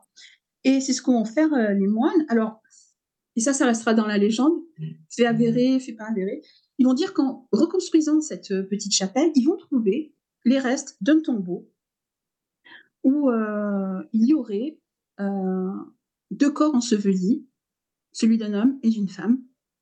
Et euh, sur euh, la pierre, il y a une petite épée en plomb sur laquelle était gravé Sigi, Arthur, Dux Bellorum, le roi, voilà, euh, et Guenièvre, euh, les, les rois de, rois de Bretagne. Voilà, et le, la, la citation exacte, je ne m'en rappelle plus, je vous la donnerai. Mais c'est sur cette petite épée euh, en plomb qui est gravée, que sont gravés ça. Et euh, du coup, c'est... Euh, Henri deux de Plantagenet qui a trouvé euh, cette... Euh, elle est remise à Henri deux, c'est lui qui a la petite épée, et c'est lui qui dit euh, posséder aussi euh, l'épée de, d'Excalibur, puisqu'elle aurait été retrouvée dans le tombeau aussi. Et donc, tous ceux qui possèdent l'épée de, d'Excalibur sont rois de Bretagne, ou qui va se proclamer roi de Bretagne à ce moment-là. Donc, est-ce que c'est vrai? Est-ce que c'est pas vrai? Est-ce qu'ils ont vraiment trouvé une épée ou non? Toujours est-il que ce, ce qui reste de, de cette petite épée qui a été trouvée a été datée. Et elle ne daterait pas du sixième siècle, mais elle daterait bien du, de l'époque de Geoffroy de Monmouth, donc du douzième siècle. Donc, euh, elle a été datée au carbone quatorze. Ah oui, on a réussi à la dater au carbone, d'accord. Ah oui. Oui, un fragment de cette, ah oui. enfin, de cette dite épée, oui, voilà. Parce qu'on n'a pas des preuves que ce soit vraiment de l'épée. D'accord. Mais euh, d'après les... Ils se sont... basé sur les, les gravures euh, qui ont été euh, euh, passées sous carbone quatorze, là, comme on dit, et euh, ce ne serait, euh, ce serait pas euh, daté euh, du sixième ou du euh, septième siècle comme euh, il le prétendait, mais plutôt euh, du douzième siècle, donc ça correspond plutôt euh, à l'époque euh, où les moines de Glastonbury euh, refaisaient euh, la, la petite chapelle qui avait brûlé. Donc euh, voilà. Est-ce que ça rajoute encore à ce, à ce, à ce, mythe, à ce mystère, à cette légende, on sait jamais, voilà, voilà, à ce mystère, ça. Exactement.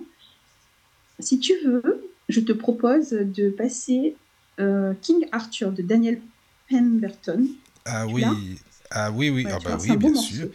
Alors tiens, tu l'as trouvé où? Ça m'intéresse moi parce que je ne connaissais pas pour te dire, tu vois. Bah, en fait, c'est un, c'est un Daniel Pemberton. Il a fait tout un, tout un C D que sur le roi Arthur. Il a fait que des musiques comme ça. Ah, et, c'est ça génial, s'appelle King Arthur. Ça. Et il a fait plein de musique comme ça, il est, il est très, très chouette ce morceau. Ah, mais c'est génial. Chose. Ah oui, donc il a fait un album complet pour... Euh... Oui, il y a un album Ah, mais complet. C'est super ça. Ah d'accord, bah merci pour l'info. Alors j'irai écouter, c'est super. Bon, et eh bien on écoute les amis. On vous dit à tout à, à l'heure. Suite. À tout de suite. Entrez dans la sérénité et la paix. Bienvenue sur la radio du Lotus. Nous revoici après cette bonne pause musicale. Merci Marie pour la découverte, c'est super. Et eh ben voilà. Génial, et eh bien voilà. Toujours. On en était resté donc à la, à la, cha- la petite chapelle qui avait brûlé, oui. Oui, c'est ça. Euh, où je vous disais euh, que... Euh, euh, euh, comment Zut, j'ai perdu son nom, Joseph d'Arimatie. Oui, Joseph, oui, c'est ça. Voilà, qui avait, mm. voilà. En fait, euh, dans Joseph d'Arimatie, il est, je ne sais pas si je, si je l'ai dit, il a recueilli le sang du Christ, il a, il a, il a participé oui, à l'évangélisation avec l'apôtre voilà. Saint, euh, Saint avec Philippe, Philippe et cetera. Oui. Ah, oui. Mais il est, il est aussi présent, il n'est pas que présent dans, dans, dans les évangiles, hein. On le retrouve dans les évangiles apocryphes, on le, repro- on le retrouve beaucoup dans les, voli- les évangiles de, de Saint Marc. Il est tout le temps présenté comme un membre respecté du Sanhédrin. Le, San- le Sanhédrin, c'est l'assemblée euh, on va dire, législative d'Israël. Il est mandaté par les Romains euh, voilà, pour, euh, pour créer ses lois. Et euh, ensuite, c'est lui aussi qui est mandaté par, euh, par les Romains et qui se propose un petit peu euh, volontaire comme ça pour recueillir euh, le corps de Jésus pour le mettre dans mais les sépultures que lui, c'est, euh, parce qu'il est un homme riche. C'est pas pour rien que l'évangile de Philippe n'a pas été retenu euh, dans le canon biblique en fin de compte. Hein, c'est que... ça.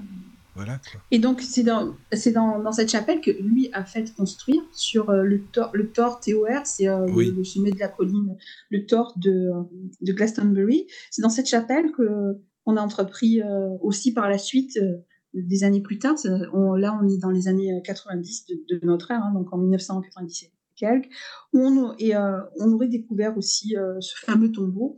Donc, la tombe, euh, on, a, on a redécouvert aussi d'autres... Euh, chevaliers qui sont enterrés, donc on ne sait pas trop si c'est voilà si ça a été fait après après euh, ce que Plantagenet avait euh, échafaudé comme plan pour euh, pour être roi. Voilà, on saura jamais la vérité là-dessus malheureusement parce que les datations correspondent pas. Hein, comme je l'ai dit en tout début d'émission, il y a beaucoup de faits euh, anachrologiques qui correspondent pas du tout. Quoi, hein, donc euh, on saura jamais. On aurait trouvé donc euh, après des fouilles euh, non seulement le, le, le tombeau de d'Arthur et de et de Guenièvre, oui. On aurait retrouvé aussi euh, la tombe de, de Gauvin, on aurait euh, retrouvé euh, des, des je, épées. Je ne euh, savais voilà. pas la tombe de Gauvin, tu vois, mais c'est bien. Bah, moi non plus. Euh, ah, oui. je, donc, ça, je l'ai appris en, en, en faisant la, des recherches pour, euh, pour, t- pour cette émission, mais je ne je, je savais pas du tout non plus. Dans, le fameux, euh, dans la fameuse tombe du roi Arthur euh, et de, de, de Guenièvre, Euh, c'est aussi euh, relaté plus tard par des auteurs comme euh, Géraud de Barry, qui est un chapelain du treizième siècle. Il est cartographe, il est historien, il est juriste, il est écrivain. Et lui aussi, il va se servir euh, de, de ce fait qui, qui, euh, qui a été euh, introduit par euh, Geoffroy de Monmouth pour écrire aussi euh, son histoire, lui, d'Arthur. Vous voyez, chacun s'approprie euh, comme ça des, euh, des, des, des, les actes ou les écrits des uns et des autres. Et on contribue à alimenter et à enrichir cette, cette matière, euh, ben pour le coup, qui est la matière de Bretagne. C'est, c'est devenu une matière à part entière, hein, la matière arthurienne aussi, on peut dire. Euh, et donc, les, les moines, je, je cherchais tout à l'heure l'inscription exacte, alors je vais vous la lire en latin et je vais vous donner la traduction exacte en français. Hic euh, j'accepte sepultus incluitus nex Arturus in insula Avalonia cum Vernevria uxore soit secundé. Sigi, l'illustre roi Arthur enseveli avec Guenièvre, sa seconde épouse, dans l'île d'Avalon. D'accord, voilà. Sa seconde épouse. C'est ce qui a été donné. Ouais, c'était sa seconde épouse, apparemment. Ouais, oui. Mais euh, la première, je ne sais pas qui c'est. J'ai non, jamais, j'ai pas ben non, de, de moi non plus, première, je ne sais pas qui c'est. Je ne sais pas pourquoi il dit que c'est la seconde épouse. C'est ça, voilà. Mais en tout cas, c'est, c'est ce qui a été euh, donné euh, comme, euh, comme titre à pardon, Henri deux Plantagenet. Et euh, c'est ce qui est resté euh, ben, dans l'histoire euh, euh, qui nous a été rapportée, qui, qui existe encore, et que beaucoup d'artistes arthurianiste, puisque je ne sais pas si, euh, si vous le savez, mais spé- il existe de grands spécialistes euh, du cycle arthurien qui ont fait beaucoup d'écrits, euh, qui sont ou des historiens ou de grands, grands passionnés, et qui ont beaucoup écrit sur le roi Arthur, et on les appelle les arthurianistes. Ah, oui. Donc, euh, ah oui, oui, oui.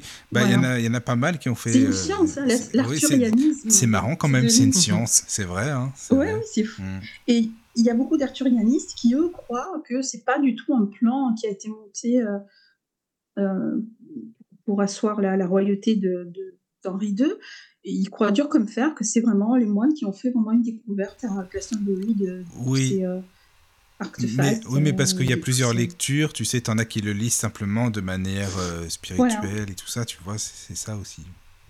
Moi, Par moi, des symboles, que... simplement. Moi, je pense, ça c'est mon avis personnel, c'est... Euh, l'annonce de, de cette découverte, elle correspond à la nécessité de, de collecter des fonds euh, importants pour reconstruire l'église, oui, qui concerne euh, les moines. Oui. Et euh, c'est, ils, ils mettent euh, le, la tombe royale d'un roi légendaire, puisqu'il est déjà connu, hein, puisque comme je l'ai dit, la tradition orale fait que Arthur il est connu partout. Euh, quand on répertorie les noms euh, entre le sixième et le septième siècle des personnes qui se sont faites baptiser euh, dans les églises euh, qui existe déjà là, à ce moment-là euh, chrétienne, euh, de ces, euh, des, des habitants de ces zones géographiques-là. Il y a beaucoup Arthur qui, vient, euh, qui, qui est donné comme nom aux petits-enfants. Donc Arthur, il est déjà très très connu. Hein, dans ah, le, c'était marrant, je ne savais pas, tu vois, qu'on donnait ce, ce prénom ça, aux petits-enfants. Oui, déjà, il est, très, il est très très connu. Ah oui. Donc c'est, bah oui, parce que ce que je vous disais, c'est qu'il est... Les, les, les bardes, les, les trucs oui. qui, se, qui s'emparent du mythe, qui le répandent en chanson. Ouais, c'est ça, et du ouais, coup, c'est...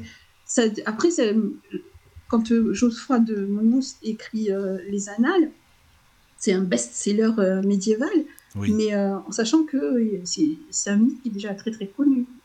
Voilà. Donc, euh, moi, je pense qu'ils ont, voilà, c'est, euh, c'est euh, l'idée de, de, de broder comme ça sur une tombe supposée euh, euh, de la tombe royale de, de ce roi légendaire. Et euh, d'y rajouter, euh, le, je sais pas, le, le passage de Joseph d'Arimathie, le Saint Graal, le, le Chevalier de Lancelot, exactement. Enfin, tout, tout, ce, tout cet attirail fantasmagorique autour de, de, de, du roi Arthur, et euh, de se dire, bah, c'est moi qui l'ai découvert, bah, c'est moi qui ai le pouvoir, c'est moi qui ai l'épée, et cetera. Oui, ça, ça sert quand même, c'est un outil politique, hein, incontestable, parce que c'est un roi qui était très admiré par tous les Bretons, donc euh, forcément, ça, ça, ça pouvait que servir... Euh, le roi, quoi. D'ailleurs, dans cette, dans cette petite commune-là, on, on accueille chaque année le, le festival de Glastonbury. Est-ce que vous savez ce que c'est ? Tu connais, Caro ? Moi, non. Enfin, j'en ai entendu Alors, parler, mais je ne sais pas, je connais bah, pas ça du tout. Ça me dit quelque chose, ouais, mais c'est, c'est, tous les étés. Vague. Ah, c'est tous les étés, y, d'accord. Euh, ouais, oui, c'est tous les étés. Et euh, on y retrouve euh, de la musique pop, hippie, mais aussi de la danse, du théâtre, de la comédie. Ah, ça doit être super sympa. Cirque. Et euh, c'est, euh, ben, je pense, je crois que c'est suite à ça qu'il avait, euh, que Bono a écrit euh, sa chanson Glastonbury qu'on a écoutée tout à l'heure. D'accord. Et euh, ouais, et tu y ouais, es déjà allée, toi, Marie, là-bas ? Non, non, j'y suis jamais allée. Ça doit être pas Donc, mal, je, je pense. Plus, euh, Festival de l'Orient. Ah oui, oui, oui, là, d'accord. Oui. Mais à Glastonbury, non, mais je trouve que ça doit être vraiment chouette. Mmh, c'est vrai. Voilà, donc tout ça pour dire que bon, bah, dans, dans les chroniques euh, de, de Geoffroy de Monmouth, on y dépeint le roi Arthur comme euh, un roi qui a vraiment établi euh, un empire qui rassemble toute l'île de Bretagne. Donc je rejoins le message, je ne sais plus par qui, qui a été donné tout à l'heure, le, le, le, tout le royaume de l'Ogre, le fameux, c'est Evie. Euh, la fameuse euh, terre non, légende. Voilà. Ah non, c'est Cadric, pardon, excuse-moi. Oh, bah, Cadric, Evie, Evie Cadric. Mais qui d'accord. regroupe aussi euh, l'Irlande. Euh, alors, Geoffroy de Monmouth, il va très loin. Puisque pour lui, euh, le, ce territoire-là regroupait aussi une partie de la Scandinavie. Donc, euh, ça va plus loin pour lui. Ça va en Islande, en Norvège, en Danemark, une partie de la Gaule. Donc, euh, en fait, euh, c'est beaucoup d'éléments qui font partie euh, de le positionnement, on va dire, géographique d'Arthur. Et euh, il est très, très présent dans, chez euh, Geoffroy de, de Monmouth dans son histoire, euh, Historia Regum Britanniae. Euh, où je, je, je reviens là-dessus, il parle beaucoup du Terpendragon, Merlin, Excalibur, euh, la naissance d'Arthur à Tintagel, euh, sa dernière bataille, celle de Camlan à, contre Mordred, et sa retraite à Avalon. Ça, c'est, tout ça, c'est Geoffroy de, de Monmouth qui parle.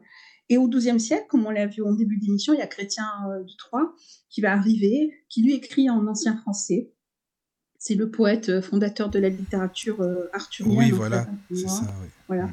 Et il va faire euh, un de, de ses tout premiers euh, romans de chevalerie. Lui, alors, euh, Chrétien de Troyes, il est au service de la cour euh, de, de Champagne, au temps d'Henri le Libéral, avec euh, son épouse euh, Marie de France. Il va écrire euh, cinq euh, contes, en gros, hein, on va dire ça. Euh, Érec et Enide, Cligé, Lancelot le chevalier de la charrette, Ça, c'est euh, l'œuvre qu'on donne à tous les sixièmes ou les cinquièmes aujourd'hui à étudier. Euh, donc, on, on y découvre les aventures de Lancelot.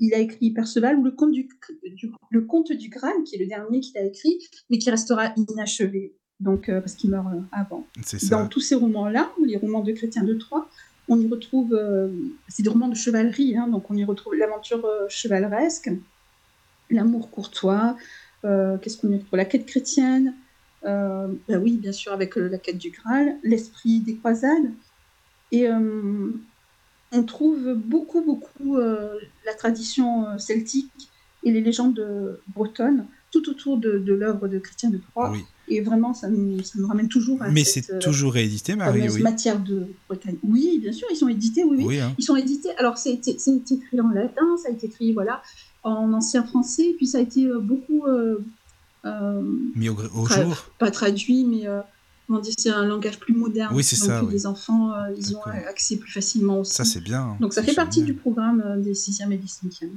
D'accord. Le, le, le nom même d'Arthur, euh, il a une étymologie euh, avec le, le nom celtique euh, Arthos, je ne sais pas si vous le savez, qui veut dire euh, ours et guerrier. Et même on pourrait le mettre en lien aussi avec la, dé- la déesse ours Artio, Artio, je sais pas comment on prononce ça, Artio je crois. Arthur euh, viendrait donc de cette étymologie Artorix, qui veut dire roi ours ou roi euh, guerrier. Et après, son nom euh, a été la- latinisé. Euh, son nom art- latinisé, c'était Artorius, d'ailleurs. Voilà. Ainsi, au sixième siècle, on retrouve de plus en plus, euh, c'est ce que je te disais, euh, euh, de, de, de baptiser avec ce nom-là. Euh, oui, oui, oui. C'est tous les dérivés aussi d'Arthur, Arzur, Artus. Euh, Arteus, voilà, qui donne, qui, qui, qui donne vraiment euh, le, le sentiment que Arthur a vraiment, vraiment influencé euh, beaucoup, oui. beaucoup de, de... Et d'ailleurs, fanta- c'est, c'est marrant, ce, ce prénom, il est revenu à la mode il n'y a pas si longtemps, en plus, pour les bébés qui s'appelaient Arthur. Enfin, de, je... C'est vrai, c'est vrai, oui, j'ai... Oui, ouais, tout à fait. Je confirme, j'ai un petit neveu qui s'appelle Arthur. Ah oui, tu vois. Voilà. Mais parce que les... Voilà, ça reste dans... Je crois que ça, c'est un... Tu vois, ça vient quand même de l'âge de fer. Oui. Ce, ce mythe-là, mais il reste ancré dans les mémoires. Pour un c'est moment, ça. Quoi. Alors, qu'il ait existé euh, ou qu'il n'ait pas existé, ou qu'il y ait eu un grand guerrier, ou un, un dieu, euh, demi-dieu, euh, demi-roi, ou un grand chef guerrier, ou je ne sais quoi, il reste ancré bien dans les mémoires parce que euh, il est rattaché quand même, euh, comme je le disais tout à l'heure, à un best-seller euh, médiéval. Et oui, quand même.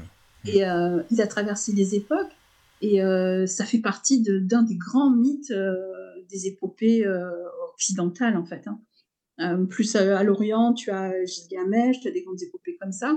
Et bien, chez nous, on a Arthur, quoi, voilà. C'est, c'est, c'est, c'est vrai, hein, c'est la vérité. Et c'est pour ça qu'il a marqué euh, autant les mémoires. C'est hein. ça. Ah, il a marqué les esprits. Hein. On en parle toujours, de toute façon. Ah tiens, il y a Kadric, je crois, oui. qui a laissé un message sur le chat. C'est ça, hein, je crois. Alors, euh, il dit il y a aussi la grande pagane partie de Grande-Bretagne à Glastonbury pendant la période de Beltane. Ah ben voilà. Il faut, faut y aller, il hein, faut y aller dans ces endroits-là. Ah oui, non, mais à c'est Stone vrai, il faut Age, découvrir. Tous les, tous le, tous les solstices, le vingt et un juin, il y a aussi euh, beaucoup, beaucoup de... En, en dehors du rit, de, de, de rituels qui, qui sont fêtés, il y a beaucoup de, de, de festivals aussi pendant, pendant qu'on est en train de parler, là, qui, qui ont lieu là-bas. Oui, c'est sympa, je trouve, ça, parce qu'on peut découvrir ah beaucoup, oui. beaucoup de jeux, que ce soit euh, musique ou autre, même les légendes. Tu vois, euh, même à Brocéliande, quand j'y étais allé, bah, il y avait des, des conteurs là-bas, justement, qui t'expliquent l'histoire, le cycle arthurien et tout. Je trouve ça vraiment génial, quoi. Ah oui, complètement. Mais même mmh. ouais, en Bretagne, en, oui, oui. en forêt de, de Brocéliande, pour le, dans, dans le musée, oui. Exactement. Oui, c'est ça, voilà, c'est ça. Oui. Oui, pour, oui. pour en revenir à, à, à l'ours... Oui. C'est euh, dans la tradition celtique, c'est, c'est un animal euh, qui est un symbole de la royauté, mais euh, c'est drôle parce qu'à travers son hibernation, il marque aussi le rythme des saisons. Et ça pourrait correspondre aussi aux dates de naissance et euh, de la mort euh, d'Arthur, comme euh, voilà, l'hibernation du, du roi. Comme, comme, parce que quand il, euh, Morgane vient le chercher à Camlann, quand il, euh, il est en train de décéder, on ne dit pas il décède, on dit qu'il... qu'il euh, il part dans un endormissement et qu'un jour, il reviendra d'Avalon pour, pour, voilà, pour redéfendre à nouveau les terres bretonnes. Mais c'est vrai, donc, et en euh, plus, ils font l'analogie avec ça, le Christ. Je, Je sais oui, pas si tu avais entendu le retour oui, du Christ oui, et le sûr. retour, euh, justement... Euh, bah, bah, ça fait un peu penser à ça, parce que regarde les douze apôtres, les oui, douze chevaliers... Les, voilà. Oui, oui, c'est, euh, bah, c'est, c'est pour ça que je disais, il y a plein de... Il y a plein de mythologies aussi euh, fantasmées autour du, du roi Arthur. Hein, oui, voilà. Mais je, mais je pense aussi que ça a été... Alors, c'est un, c'est un outil politique euh, pour les rois. C'est aussi un outil d'évangélisation pour euh, les, je pense. les catholiques. Hmm. Ben bah oui, bah oui, ils s'en servent, évidemment. Hein. C'est ça. Et euh, voilà, c'est donc la figure christique, oui, tu peux la retrouver là, comme tu peux la retrouver aussi euh, sur, euh, sur Merlin aussi, hein, finalement. Au final, oui, oui. Tu peux le retrouver aussi, hein, euh, avec sa quête du Graal qui met, qui met lui-même en place. Donc, c'est aussi un outil d'évangélisation pour moi, hein, de, de la légende arthurienne. Euh, d'ailleurs, euh, la, la, la transcription latine, Arturus, euh, elle a longtemps aussi euh, été euh, employée pour décrire... Alors ça, on le voit très, très bien dans le film, euh, le dernier, là, en, deux, non, le dernier, en deux mille quatre, de, qui avait été réalisé par... Euh, Flank, je crois, je ne sais plus, Antoine Flank, je crois, euh, qui est un empereur romain, un grand, un légionnaire, je ne sais pas si ça vous parle. Caro, sûrement. C'est Lucius, Artorius, Caro, elle est bien cinéphile. Ça vous parle quelque chose ? Ça te dirait ben, je ne connais ben, pas. Non. Il y a, euh, c'est un, ce serait un, alors, il s'appelle, son nom exact, c'est Lucius Artorius Castus. C'est un militaire romain, un chevalier, qui quitte euh, l'île de Bretagne avec une armée de légionnaires bretons pour marcher sur la Maurique et y absoudre euh, un soulèvement. Euh, vers... Mais alors ça, c'est, c'est, c'est ça qui ne correspond pas du tout euh, avec euh, les, les, les chroniques de Geoffroy de Monmouth. C'est que ça, ça se passe euh, en l'an cent quatre-vingt-quatre, sous le règne de Marc Aurèle et de l'empereur euh, romain euh, Commode. Donc, euh, c'est un fait anachronique. Pourtant, il y a beaucoup, beaucoup de faits qui vont être rattachés à cet empereur romain, euh, Lucius Artorius Castus, et euh, qui ont fait que beaucoup d'arthurianistes pensent que c'est lui le vrai roi Arthur. Et le film en deux mille quatre euh, retrace la, la vie de, de ce légionnaire. Euh, de ce, et le film, il est, il est bien fait, tu penses ? Oui, il est très bien tu fait. Tu l'as trouvé ouais, bien, d'accord. Bien je l'avais vu, moi j'ai bien aimé. Ben, ça, beaucoup, ça accentue beaucoup euh, sur... Euh, on a plus un personnage romanisé que celtisé, oui, oui. Tu vois.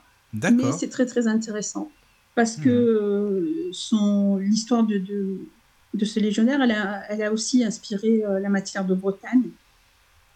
Et euh, beaucoup, beaucoup euh, d'hypothèses euh, placent euh, cette euh, expédition euh, qu'il aurait menée euh, en Armorique et contre aussi euh, euh, les Pictes et les Saxons, euh, ah oui, comme oui. Euh, vraiment le, le, le, roi fédé- enfin, le roi fédérateur du mythe euh, arthurien. Donc, euh, de lui, ce qu'on sait, c'est... alors c'est lui pour le coup, c'est un vrai un personnage historique dont on a des traces. Il est originaire de, de Campanie, donc de Naples, ou de Dalmatie, on ne sait pas trop encore, mais il est fort probable que ce soit plutôt de, de Naples.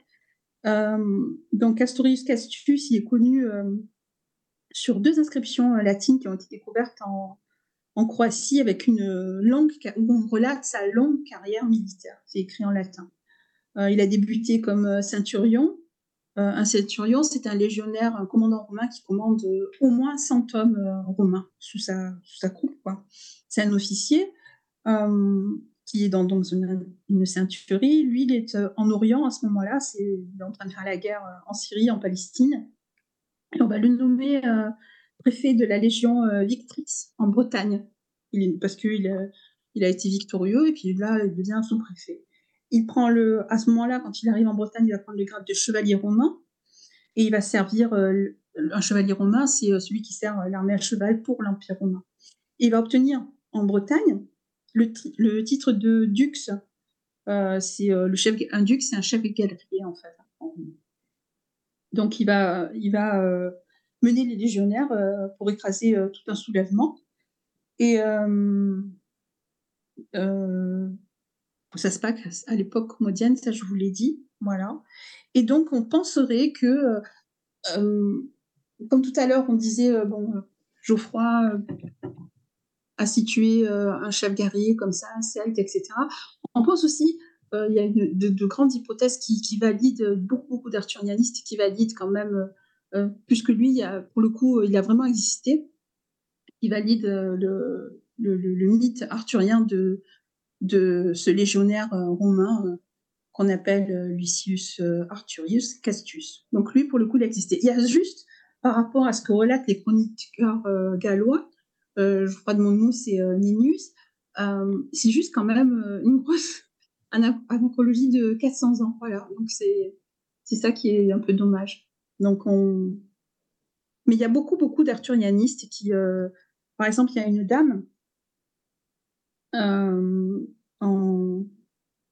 c'est Linda Malcor, voilà, je, je recherchais son nom, dans les années quatre-vingt-dix. C'est une écrivaine euh, américaine qui a beaucoup, beaucoup écrit sur euh, le roi Arthur.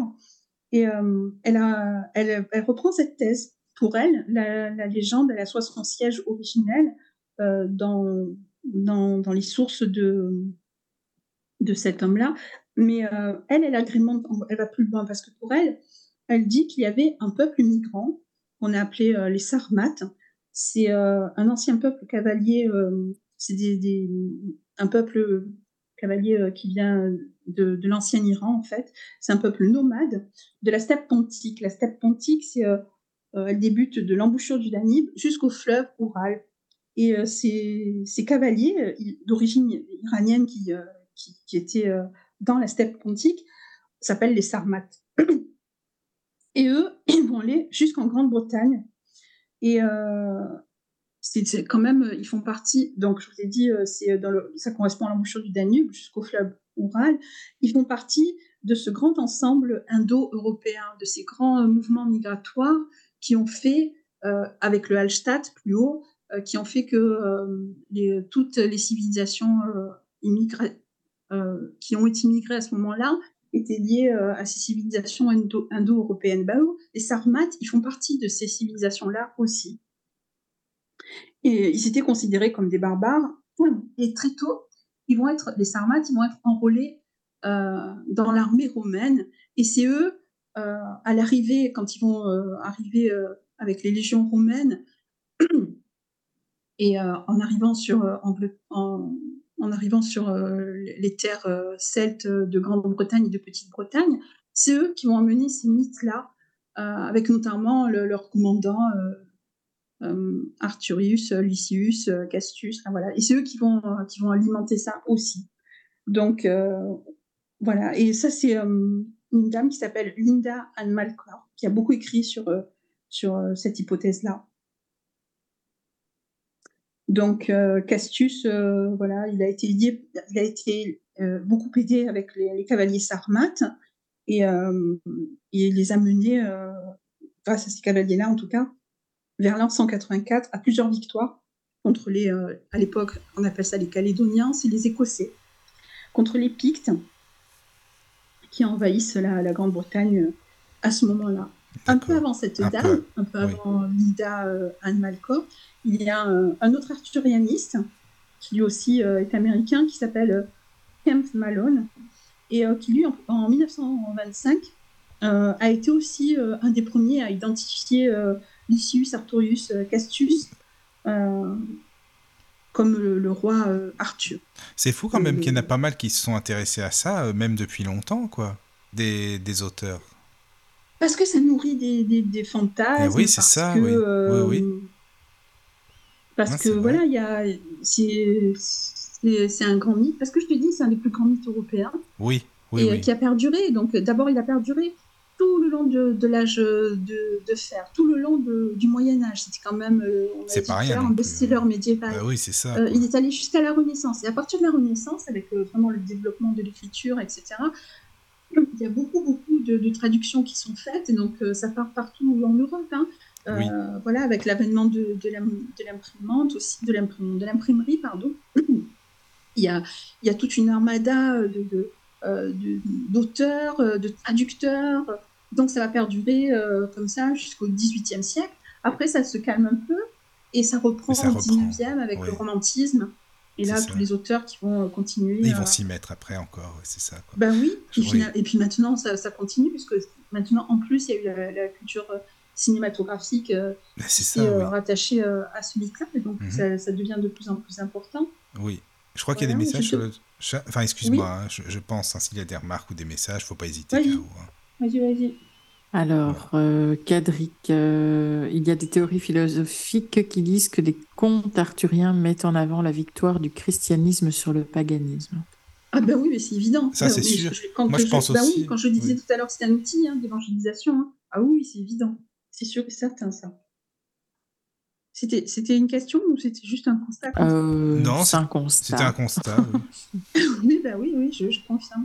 Je pense qu'on peut confirmer ça. C'est, euh, quand je disais tout à l'heure que c'était un outil pour asseoir euh, les Plantagenêts sur le trône de Bretagne, ou Guillaume le Conquérant aussi s'en est servi, euh, il pourrait y avoir... Euh, voilà, euh, on peut s'en servir aussi comme outil euh, d'évangélisation, en se disant, euh, écoutez... Euh, Arthur, c'est un grand roi breton, un grand roi celte, un grand roi. Oui. Euh, voilà. Il a des chevaliers, ils font la quête du Graal. Euh, c'est... Ça correspond quand même aussi euh, à cette époque où euh, Geoffroy de Monmouth écrit ça. Ça correspond aux croisades, hein, et euh, ça correspond beaucoup aux croisades aussi euh, en... contre les cathares qui ont été menées aussi. Donc oui, c'est un outil d'évangélisation sûr et certain. Il n'y a euh, pas de doute à avoir là-dessus. Hein. Ouvrez grand vos oreilles à présent. Le voyage commence maintenant.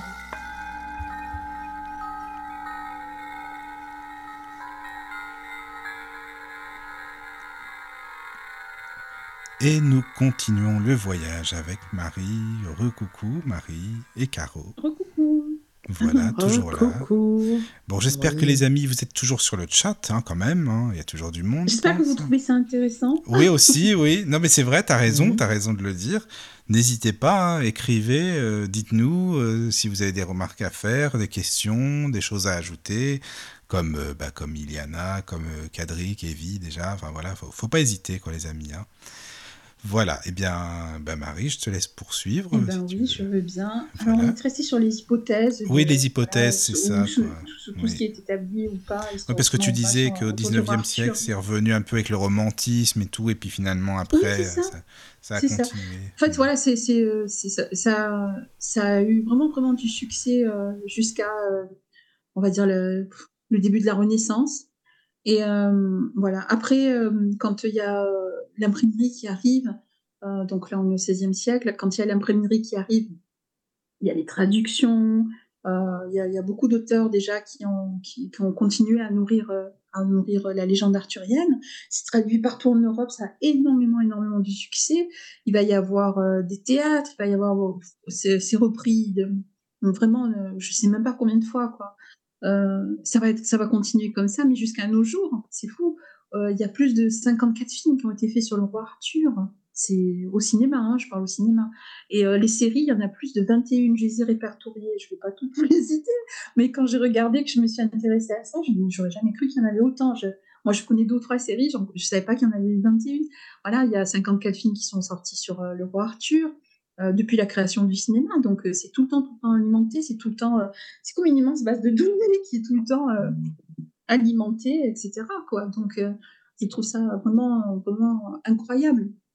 Il y a une petite période pendant laquelle euh, on a laissé tomber euh, euh, ça, c'est euh, toute la période euh, seizième, dix-septième, dix-huitième, parce que euh, à ce moment-là, il y a d'autres, euh, dans, dans l'art littéraire, il y a beaucoup, beaucoup d'autres... Euh, euh, d'autres mouvements qui, qui vont être créés aussi, et que les, les grandes épopées et les romans de chevalerie, ils tombent un petit peu en désuétude à ce moment-là. Mais ça revient en force avec le romantisme, qui récupère euh, tous ces mythes, euh, toutes les tragédies euh, mythologiques, et cetera, et euh, qui, qui refont aussi, là aussi, là encore, le cycle arthurien qui repart de plus belle, je vous dis, pour pas venir jusqu'à nos jours. Hein. Donc, c'est, c'est vraiment un mythe qui, qui, a, qui n'a cessé d'exister, qui, ne, qui est et très qui vivant. Et qui perdure encore, c'est ça quoi. Oui, tout à fait, il est toujours très, mmh. très vivant. Oui. Pour euh, les, les grandes hypothèses qui sont établies autour du roi Arthur et de son existence, on a vu euh, l'hypothèse euh, romaine. Hein, donc. Il y a aussi euh, l'hypothèse, euh, l'hypothèse galloise, donc le roi Arthur qui apparaît euh, pour la première fois euh, dans, dans les légendes et euh, les élégies galloises. Les élégies, c'est les poèmes de l'Antiquité qui sont faits, euh, qui sont faits en vers euh, euh, de, de dix syllabes pentamétriques ou euh, hexamétriques, qui sont bien avant d'être repris dans les romans de chevalerie qui vont apparaître au douzième siècle, avec euh, Chrétien de Troyes notamment.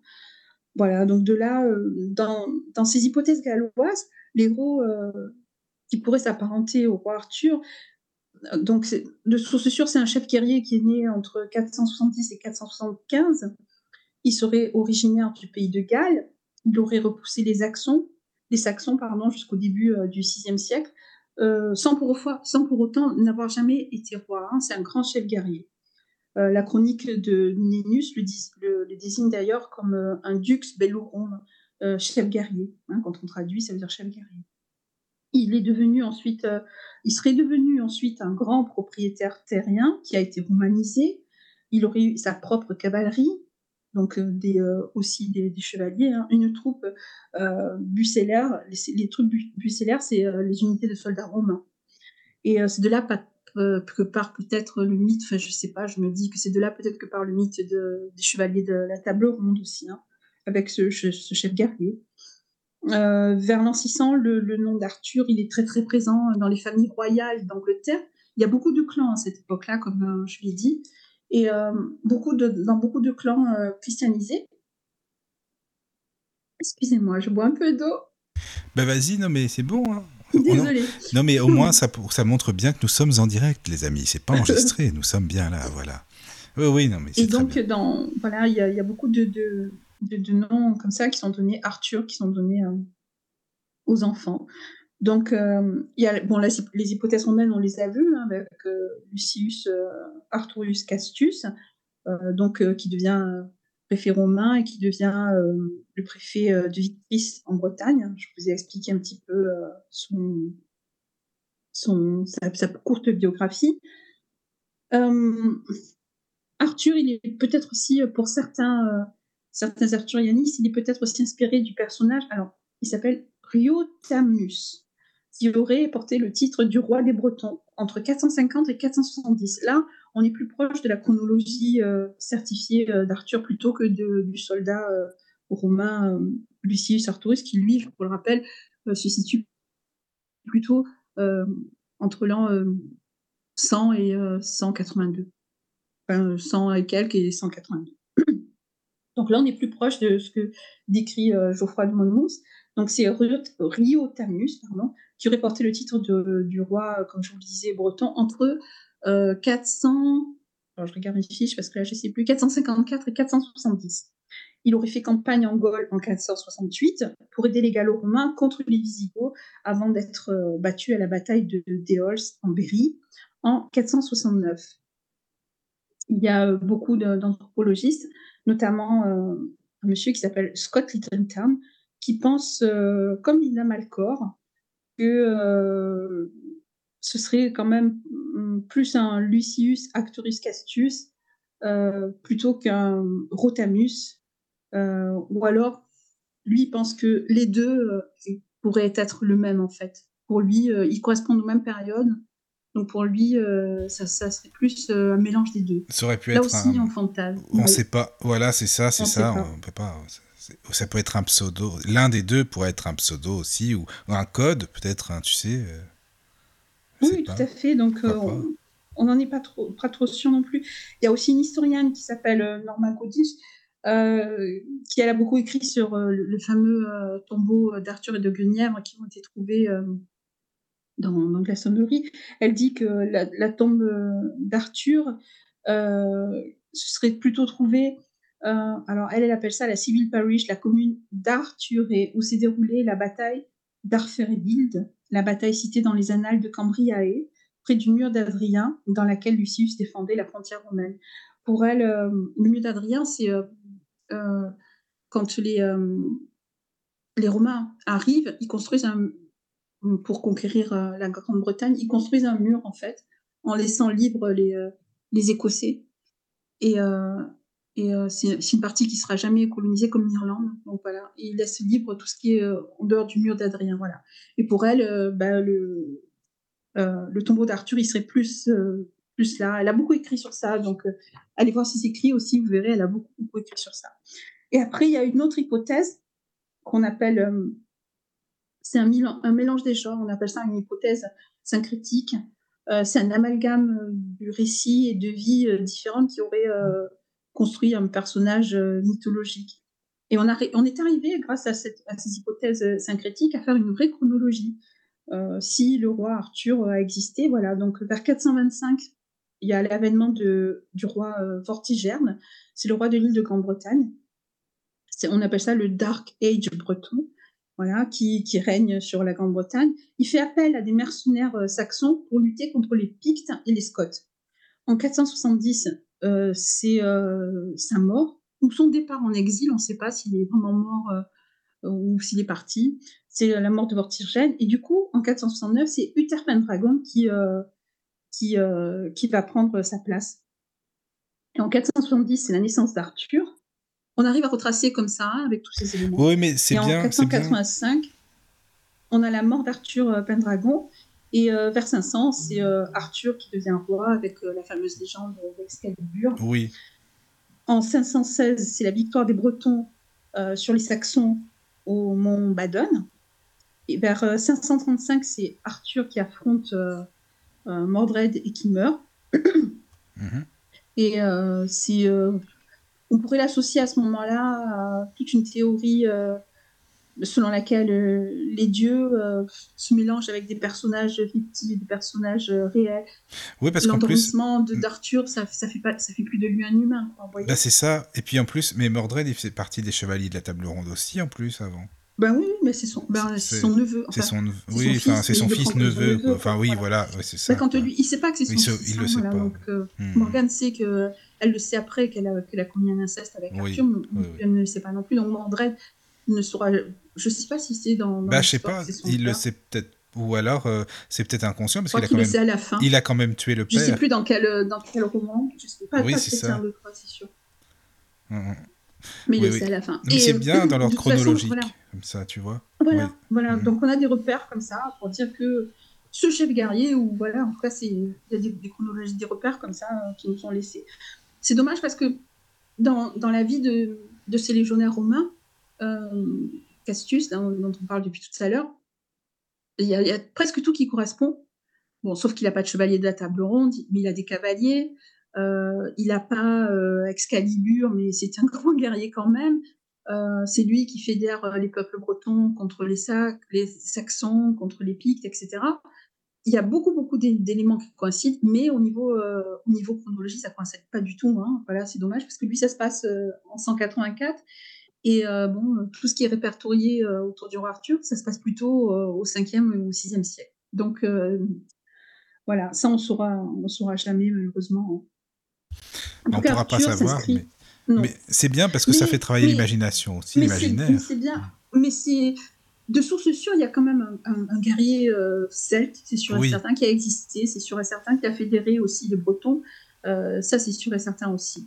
Est-ce qu'on l'attribue alors? Est-ce qu'on l'attribue à, cette, à ce légionnaire romain ? Dans ce cas-là, euh, l'histoire elle remonte vraiment plus loin. Ou est-ce qu'on l'attribue euh, finalement euh, à ce Dux Bellorum qui, qui est cité euh, plus tard euh, dans, dans les annales de Nennius ? Et à ce moment-là, ça se passe au sixième siècle. Mais euh, c'est, un, c'est des faits qui sont peut-être enjolivés. On ne sait pas. C'est, plus, c'est, peut-être le, c'est, c'est peut-être le même Arthur, mais euh, euh, historiquement, il est, il est reporté avec euh, quatre cents à cinq cents ans d'écart. Et du coup, son histoire, elle est enjolivée aussi. Et c'est oui. peut-être possible aussi. C'est vrai. Hein. Et qu'est-ce que tu en dirais cas, des, euh... des chevaliers de la table ronde ? Qu'est-ce qu'on peut en dire ? Mais alors, ce qui est sûr aussi, c'est que... Alors, celui qui, qui instaure ça, c'est Chrétien de Troyes. Oui. C'est lui qui va, qui va parler euh, des chevaliers avec euh, Lancelot, voilà. Perceval, Gauvin, euh, Yvain, Tristan et Iseult, Tristan. Euh, c'est lui qui va instaurer ça. C'est lui qui va, qui va avoir de la matière... Euh, qui va fournir pardon, de la matière à la marti- matière déjà existante du roi Arthur. Oui.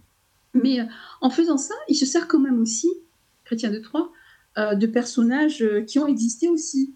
Tristan, euh, par exemple Tristan, Tristan et Iseult, euh, il, il est rapporté euh, dans, dans les anciennes annales aussi, euh, comme avant, euh, ayant été euh, un guerrier aussi euh, breton. Alors lui, il n'était pas chef, il tra- il, voilà, mais euh, il a lutté aussi contre les... les, les les Saxons, contre les Pictes aussi, voilà. Oui. Donc, on, voilà, Gauvin, euh, il, il est cité euh, avec d'autres noms. Je, ça, c'est le nom latin, latinisé que j'ai, mais je n'ai pas le, le nom euh, comme euh, Arthur euh, ou Arthur.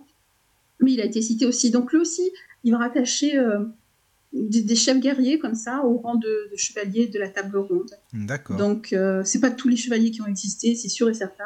Ça c'est voilà. Mais il euh, y a quelques noms de, de chevaliers qu'on peut retenir comme de, de grands avoir, ayant été euh, ayant pu être oui. en tout cas de grands chevaliers. Euh, Euh, de grands guerriers, euh, pardon. Mais c'est pareil, on ne sait pas vraiment si Viviane allait exister, par exemple, ou quoi. Morgane, Viviane...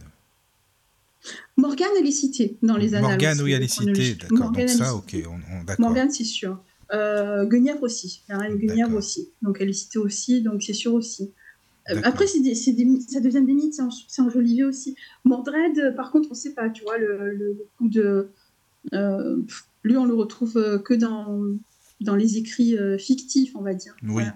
oui, oui. D'accord. Donc, euh, ce qu'on retrouve dans les, é- les écrits fictifs, il y a beaucoup plus de doutes sur euh, leur euh, existence à ouais, eux. Forcément. Hein, voilà. oui, oui. Et donc, et je rappelle aussi qu'on est dans une époque où c'est pendant les croisades, quand tous les chevaliers ils apparaissent hein, au fur et à mesure dans les écrits, on est dans l'époque des croisades, donc euh, les époques euh, où il faut évangéliser, euh, les époques où il faut donner du crédit à la chrétienté. Euh, voilà, donc euh, ils, ils desservent aussi quelque part euh, l'évangélisation. Hein. Oui. Donc euh, c'est, fait, c'est, c'est des écrits qui étaient faits pour ça aussi. Hein. Oui, mais D'ailleurs, c'est vrai euh... qu'il y a quand même des points communs. C'est ça qui est intriguant, c'est qu'il y a plein de points communs avec le, le message du Christ, comme on le disait tout à l'heure. Tu sais, attendre la, la venue du roi, attendre le retour du Christ. Enfin, c'est, il y a des similitudes en fin de compte, c'est pour ça. Ben oui, mais ben, c'est parce que c'est un outil aussi d'évangélisation. Oui, c'est ça, c'est ça. Oui. Mmh. Parce que c'est véhiculé, plus tard ça va être traduit, euh, voilà, et on sait que ça va être, ça va voyager. Et, euh, et oui. On sait que c'est, ben, c'est comme les évangiles, quoi. Voilà, ils ont été écrits dans le but euh, d'enseigner aux hommes. Euh, puis longtemps après, nouvelle. C'est pareil aussi. Hein. Et puis voilà, ben pour euh, le roi Arthur, c'est, c'est, un, c'est un, aussi un outil d'évangélisation. Ça enseigne, ben, surtout pour les Celtes qui, qui étaient le dernier rempart. Euh, euh, à être païen, quoi. Oui. Donc, euh, oui, ça, oui. Ça, ça, voilà, ça assoit aussi euh, le pouvoir euh, futur euh, du catholicisme sur tous les, les peuples euh, païens, quoi. Oui. Donc, euh, c'est aussi un, un, un outil d'évangélisation, c'est fait exprès aussi, hein. D'accord. C'est mais, fait, voilà, c'est ça me fait fantasmer, et cetera. Mais bon, mais c'est oui. quand même un outil politique, à double, à double but, je dirais, hein, donc pour asseoir... Oui, oui. Euh, la royauté de, de certains rois qui, qui s'en emparent euh, et euh, qui, qui, qui te proclament, en tout cas, descendant d'eux, voilà. Et euh, en même temps pour l'Église aussi. En même temps pour l'Église aussi, puisqu'on retrouve la quête du Graal, ça enseigne, et puis il y a les de, de chevalerie. Euh, voilà, donc euh, c'est c'est... oui, oui, c'est très important. Mais c'est qu'est-ce important. Que tu penses que ça aurait, euh, le cycle arthurien, euh, la, la saga, aurait à nous enseigner maintenant ? Est-ce que tu penses qu'il y a un message à, à comprendre pour ah, nous oui. maintenant ? Qu'est-ce que tu penses ? Ah oui, oui complètement. On est dans, dans l'événement, mais l'attente du roi Arthur, c'est le chaos. Oui. c'est le, on, j'ai l'impression parfois, je regarde l'actualité. Non, mais c'est la période. On, hein, on est dans l'âge de, de fer, quoi. C'est, oui, oui, oui. Non, mais mais ça, vraiment, c'est il vrai. faudrait qu'il y ait un sauveur, quoi. C'est vrai, il faudrait qu'Arthur revienne. Voilà, qui fédère oui. un peu tous les peuples euh, en disant bon on met un peu d'ordre euh, là où ça va plus quoi. Oui oui moi je pense qu'on est en plein on est en plein dans, dans ce trip là. Donc c'est oui. toujours d'actualité quoi. Ah pour moi oui c'est c'est c'est toujours d'actualité. Les, les... Il y a toujours cette mode cette mode pardon des, des peuples euh, des peuples celtes qui, qui qui perdurent quand même. On est en deux mille vingt-trois et euh, on en entend encore parler quoi, des, de toutes ces traditions euh, celtiques, on entend parler de, de toutes ces légendes, on entend parler, euh, ça perdure encore, donc euh, moi je pense que c'est, non non au contraire c'est très, c'est très moderne.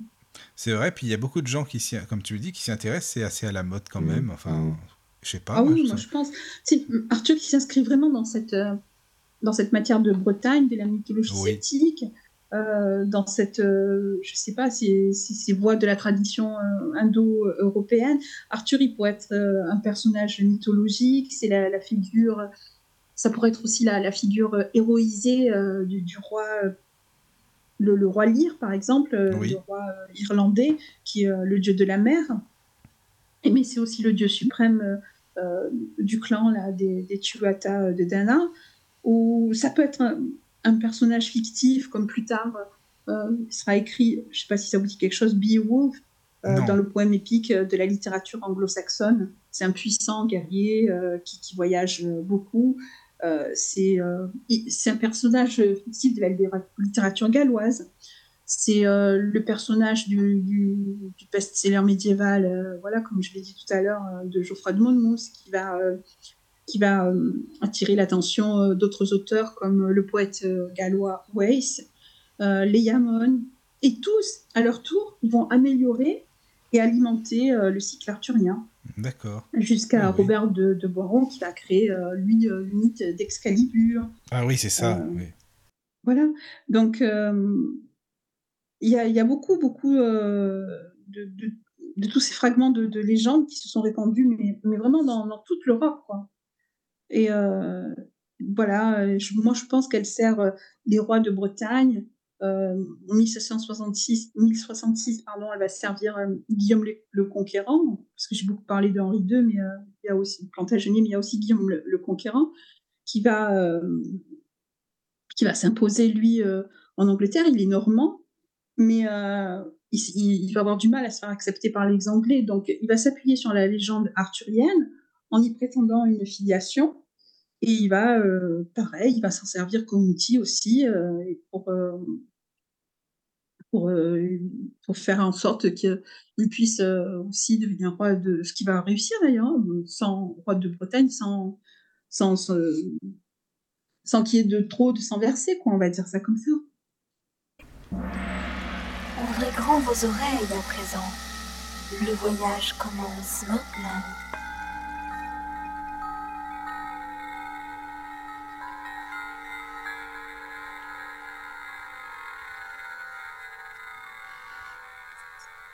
De retour, le Lotus est de retour avec... Euh... Caroline et Marie, eh oui, il y a des prêtresses ce soir, les prêtresses du Lotus. C'est pas mal. C'est, voilà. c'est, c'est pas oui, mal. C'est pas d'Avalon, c'est du Lotus. C'est ça. Voilà quoi, c'est pas mal. Donc, euh, alors je sais pas s'il y a des messages sur le chat, Caro. Sinon, n'hésitez non, pas. Non, pour sûr. l'instant pas. Pour l'instant pas. Donc, alors Marie, je vais te laisser continuer. Moi, je t'avais juste posé une question en antenne, mais si tu mmh. veux, on peut en parler. Euh, à propos des chevaliers de la, de la table ronde, qu'est-ce que ça signifie selon toi ? Quels étaient leurs rôles ? Enfin, tu vois, mmh. et puis euh, ça, ça représente quoi ? Les objets aussi. On parlait de la table et d'autres objets, donc oui, je, je vais te laisser expliquer. Bah, en si fait, la, la, la table, c'est, elle est offerte par euh, Merlin, dans, dans la légende arthurienne. Hein. Elle est offerte par Merlin à, à Arthur pour euh, que à chaque fois les, euh, les, euh, les chevaliers s'assoient autour et, euh, pour discuter de toutes les affaires du, du royaume. À savoir qu'autour de cette table, il y a quand même un, un siège qui restera tout le temps vide, puisque la table, elle est faite pour douze chevaliers, alors qu'ils sont une trentaine en réalité, ils sont très nombreux. Hein. Mais ceux qui sont assis à la table sont au, au nombre de douze. Et euh, déjà, au Moyen-Âge, ça porte malheur de, de, d'avoir douze à table, ouais. Puisqu'on pense évidemment à, à Judas, hein, le douzième apôtre. Donc, il y a toujours un siège qui doit rester vide autour de cette table où sont discutées les affaires du royaume, euh, avec, euh, puisque Arthur ne règne pas euh, en...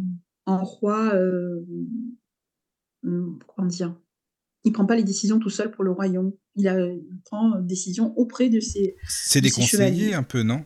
En fin de compte, oui, c'est tout des... à fait, oui, bah c'est, c'est comme... oui, oui, oui, c'est, c'est, euh, c'est une, une monarchie euh, pas constitutionnelle. Oui, mais voilà, c'est, c'est d'accord. Voilà, a, c'est une en assemblée. Il y a un, en fait, y a un c'est débat, c'est une... voilà, c'est ça. Oui, c'est plus une assemblée, voilà. Le oui, roi oui. ne prend aucune décision tout seul, jamais. D'accord. Donc, il est avec euh, son, son assemblée, en l'occurrence, là, ce sont des chevaliers. Ils sont au nombre de douze autour de la table, mais ils sont bien plus nombreux. Hein. Les chevaliers sont au moins une trentaine. Hein. Et par contre, ceux qui sont assis, voilà, c'est douze, en sachant qu'il y a toujours ce siège vide, qu'on appellera le siège périlleux. Ça, c'est Chrétien de Troyes qui va en parler dans, dans ses écrits. Et en fait, sur ce siège, seul pourra s'asseoir, et c'est pour ça que la quête du Graal, elle commence là aussi, seul pourra s'asseoir le chevalier qui sera le plus talentueux, le plus valeureux et qui aura le plus euh, grand cœur euh, pur, parce que ce sera lui qui devra retrouver, euh, et qui retrouvera d'ailleurs, c'est une prophétie que, qu'établit Merlin, qui, retrouve, qui retrouvera le Graal. Donc la, la table euh, qui a été offerte à Arthur, elle a ce, cette... Euh, cet élan euh, prophétique aussi, en sachant que voilà, les chevaliers vont discuter euh, en assemblée autour de la table des affaires du royaume, mais aussi ils s'attendent à ce qu'un jour, il y ait un des chevaliers qui s'assoie sur ce siège périlleux et euh, qui, euh, qui soit le seul à pouvoir euh, être assis là-dessus. Parce que quand les, les, les autres s'asseyaient qui n'étaient pas au courant, par exemple, ils étaient, euh, il leur arrivait des accidents. Alors, ils étaient foudroyés, donc c'était un siège qui portait malheur, en gros. Ou ils étaient foudroyés, ou ils tombaient, ou je ne sais pas quoi. Bon, voilà, il y avait plein d'accidents. Et par contre, quand, alors, le seul qui va pouvoir s'y asseoir, c'est Galahad. Ça s'appelle comme ça. Hein, c'est un, un jeune chevalier euh, qui s'assoit. Et euh, lui, c'est lui qui... Bon, ben, c'est le seul qui reste assis. C'est le seul à qui il n'y arrive rien. Donc, c'est sûr et certain que ce sera lui euh, qui est, euh, selon la prophétie, qui va retrouver euh, le Graal. Et euh, le chevalier... Euh, à partir de là, quand euh, le, le chevalier euh, qui s'assoit sur ce siège périlleux euh, prend place, à partir de là, ils doivent se consacrer à la quête du Graal. Donc la table, c'est le moteur de la quête du Graal, si tu veux. Voilà.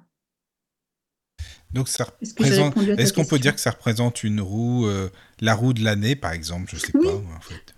Alors pas la roue de l'année, mais tout à, tout à l'heure, je ne sais pas si euh, je, l'ai, je l'ai dit en antenne ou si je l'ai dit qu'à toi, enfin toi et à Caroline.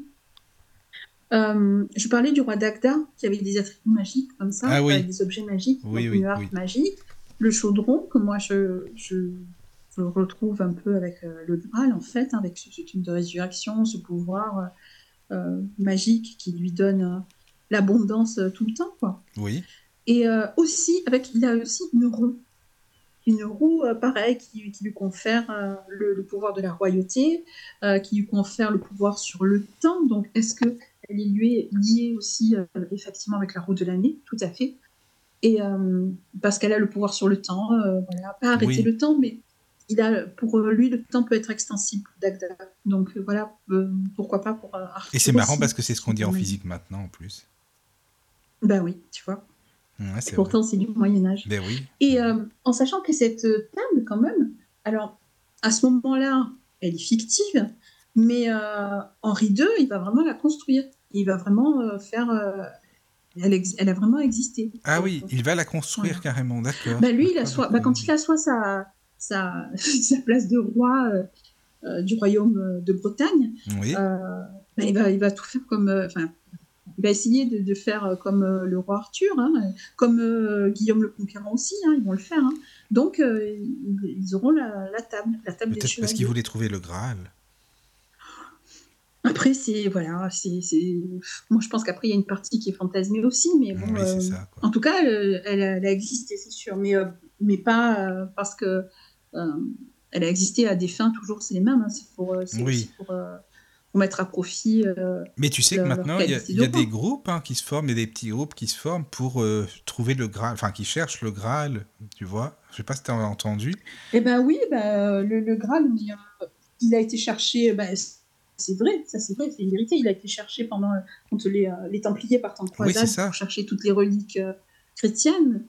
Euh, ils partent aussi pour rechercher euh, les, le Graal. Et d'ailleurs, le Graal aurait été trouvé. Il est actuellement, il serait, hein, je dis bien, je mets ça au conditionnel, oui, oui. il serait à la cathédrale de Valence en Espagne. Ah oui, tiens, bah, c'est pas oui. mal ça. Faudra aller voir. c'est Comme vrai. On a la, la couronne, euh, ah, la oui. couronne du Christ, on l'a, on l'aurait euh, à Paris. Euh, Oh, zut, à Notre-Dame. Oui, oui, d'accord. Bah, c'est voilà, intéressant, donc il y a des reliques comme ça. Voilà, donc euh, oui, oui, et là, bah, il aurait été rapporté par euh, ce fameux Joseph d'Arimathie bah, jusqu'en Espagne. Donc, euh, oui, oui. Elle serait actuellement euh, en Espagne, dans la cathédrale de Valence. Elle est exposée, euh, et euh, c'est un calice. Il y a des tas, des tas de, de légendes qui tournent autour de ce calice. Hein. Donc oui. là, dans le cycle arthurien, c'est Joseph d'Arimathie, c'est euh, le Graal... Euh, Euh, qui a servi euh, à la scène, euh, qui a servi aussi à récupérer du sang du Christ quand c'est il est ça, sur quoi, et cetera. Puis après, et même donc, en alchimie, on dit qu'on recherche le Graal aussi, euh, c'est pareil. Ben oui. euh, ouais. Donc, voilà. Et c'est, c'est euh, Joseph d'Arimathie qui, qui le ramène euh, en Angleterre. Mais il euh, y a d'autres euh, légendes qui tournent autour de, de ce calice, euh, qu'on retrouve dans la Bible aussi, mais dans l'Ancien Testament. Oui. Avec euh, notamment euh, le roi David et le roi Salomon, qui, qui en fait, euh, il, euh, il y a une bataille avec euh, le diable, je crois que c'est, ben, ça doit être Saint-Michel, je crois que c'est Saint-Michel qui se bat avec Saint-Michel, donc, pour éviter que, euh, ben, le, les grandes batailles célestes. Hein, oui, les que, batailles célestes, oui. Quand, euh, oui, c'est ça. Avec Lucifer, quand, voilà. Euh, voilà, quand il, veut, euh, voilà, il veut le pouvoir lui aussi, que Dieu le renvoie euh, sur... Voilà, qui devient euh, le...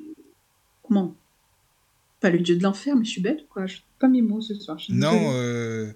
Ah, bon, il va créer l'enfer, oui. Il va créer son armée, voilà, on connaît tous. L'armée des, ouais. Oui, comme il dit, l'armée céleste ou l'armée des enfants, enfin oui, voilà, deux armées. Des quoi. Enfers. Voilà, c'est ça. Voilà, et donc Lucifer, en fait, euh, quand il se bat avec, euh, avec euh, l'archange Michel, oui. Lucifer, sur son front, il a une pierre en jade.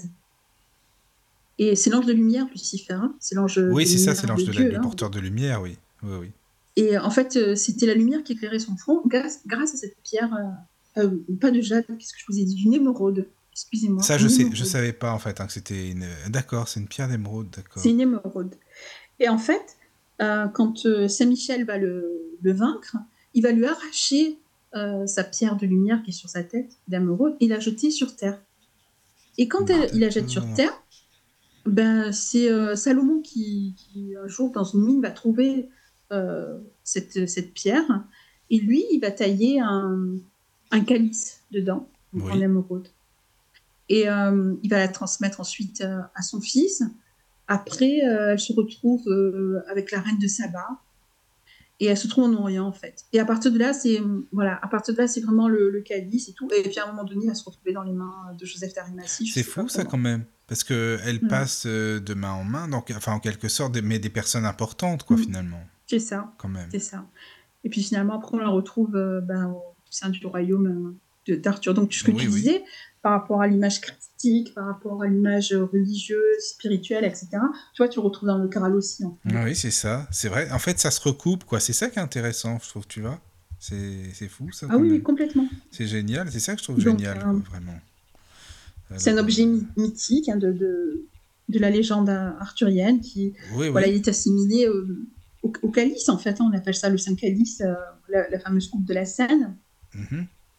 Et euh, tout ça, c'est euh, Chrétien de, de Troyes le décrit très bien dans le, le Perceval, le conte du Graal. Oui, le d'accord. Conte, euh, le, le, l'histoire. Hein. Voilà. Mais alors, comme objet, il y aurait quoi ? Donc l'épée, on a dit Excalibur, la mmh. table, qu'est-ce qu'il, qu'est-ce qu'il pourrait y avoir encore ? euh... Pas grand... Non, il n'y a peut-être pas d'autres. Non, vraiment, je crois qu'il n'y a, a, a pas grand-chose. Alors, Excalibur, C'est, c'est, c'est intéressant parce qu'il y en a beaucoup qui pensent que Excalibur, c'est la pierre qui a été euh, déterrée de son socle par, euh, par euh, Arthur et que c'est la, la même qui a été donnée par la Dame du Lac. Alors qu'en en fait, pas du tout. Excalibur, Excalibur est donnée par la, la, la Dame du Lac à, à Arthur, mais euh, celle que Arthur enlève du roc pour devenir roi, c'est Merlin qui la met là-dessus. C'est pas la même. C'est pas la même épée du tout. Ce sont deux épées différentes. Ah, il y a deux épées. D'accord. Okay. En fait, il y a deux épées. Mmh. Excalibur, c'est l'épée magique qui lui donne le pouvoir, oui, ça, oui, euh, voilà, oui, et cetera, qui lui donne l'invincibilité. Et euh, l'autre épée qui est plantée dans l'Europe euh, par Merlin, qui, qui, qui apparaît d'ailleurs un, un, un soir. Vous connaissez la légende un petit peu de, de l'épée d'Excalibur ? Non, moi, non, franchement, mmh. non. Bah tiens, bah sur le chat, si vous connaissez, n'hésitez pas. Euh, oui, euh, non, mais c'est vrai, c'est intéressant parce que moi, je, bah, je veux bien marier. Alors, Excalibur, le... en okay. fait, c'est, c'est Robert de Bouron qui raconte euh, le premier, euh, cet épisode, c'est à la fin euh, du douzième aussi. Voilà, c'est un autre auteur qui va, qui va en, alimenter encore et nourrir euh, davantage le cycle arthurien. Oui. Euh, il va raconter le premier épisode de. de c'est la première fois qu'apparaît euh, Excalibur, c'est grâce à lui. Euh, c'est euh, en fait le, le trône du royaume de Bretagne lui était vacant et euh, le magicien Merlin il va convoquer euh, les barons du royaume de l'Ogre euh, la veille de Noël et dans la nuit de la veille de Noël apparaît un roc avec euh, une enclume sur laquelle se trouve dans laquelle plutôt se trouve l'épée et euh, sur la lame est écrit euh, que celui qui s'en saisit deviendrait roi de Bretagne. D'accord. Voilà, c'est la légende euh, qui est ah apparu oui. comme ça. Ah, c'est intéressant, et ça, vraiment. D'après cette légende, euh, Roger Houvedet, roi d'Angleterre, l'aurait donné au comte d'Anjou euh, Geoffroy de Plantagenet en l'adoubant en mille cent vingt-sept. Elle passe ensuite euh, aux descendants euh, Henri deux et euh, Richard Cœur de Lion aussi. qui vont, qui vont continuer à recevoir cette épée. Alors, ce serait soi-disant la même épée. Hein.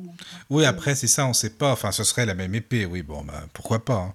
Après tout. Hein. Voilà. C'est ça, mais en tout cas, c'est, c'est les rois de, de Bretagne qui, qui vont uniquement euh, oui, la, l'avoir, quoi, la posséder. Oui, forcément. Et euh, oui. donc, le, oui, le Graal, euh, pour moi, c'est un peu, comme je le disais, c'est un peu, comment dire, l'avatar du, du chaudron d'immortalité du roi d'Agda. C'est un talisman... Euh, Voilà, c'est comme un talisman de, de la mythologie celtique. Hein. Oui.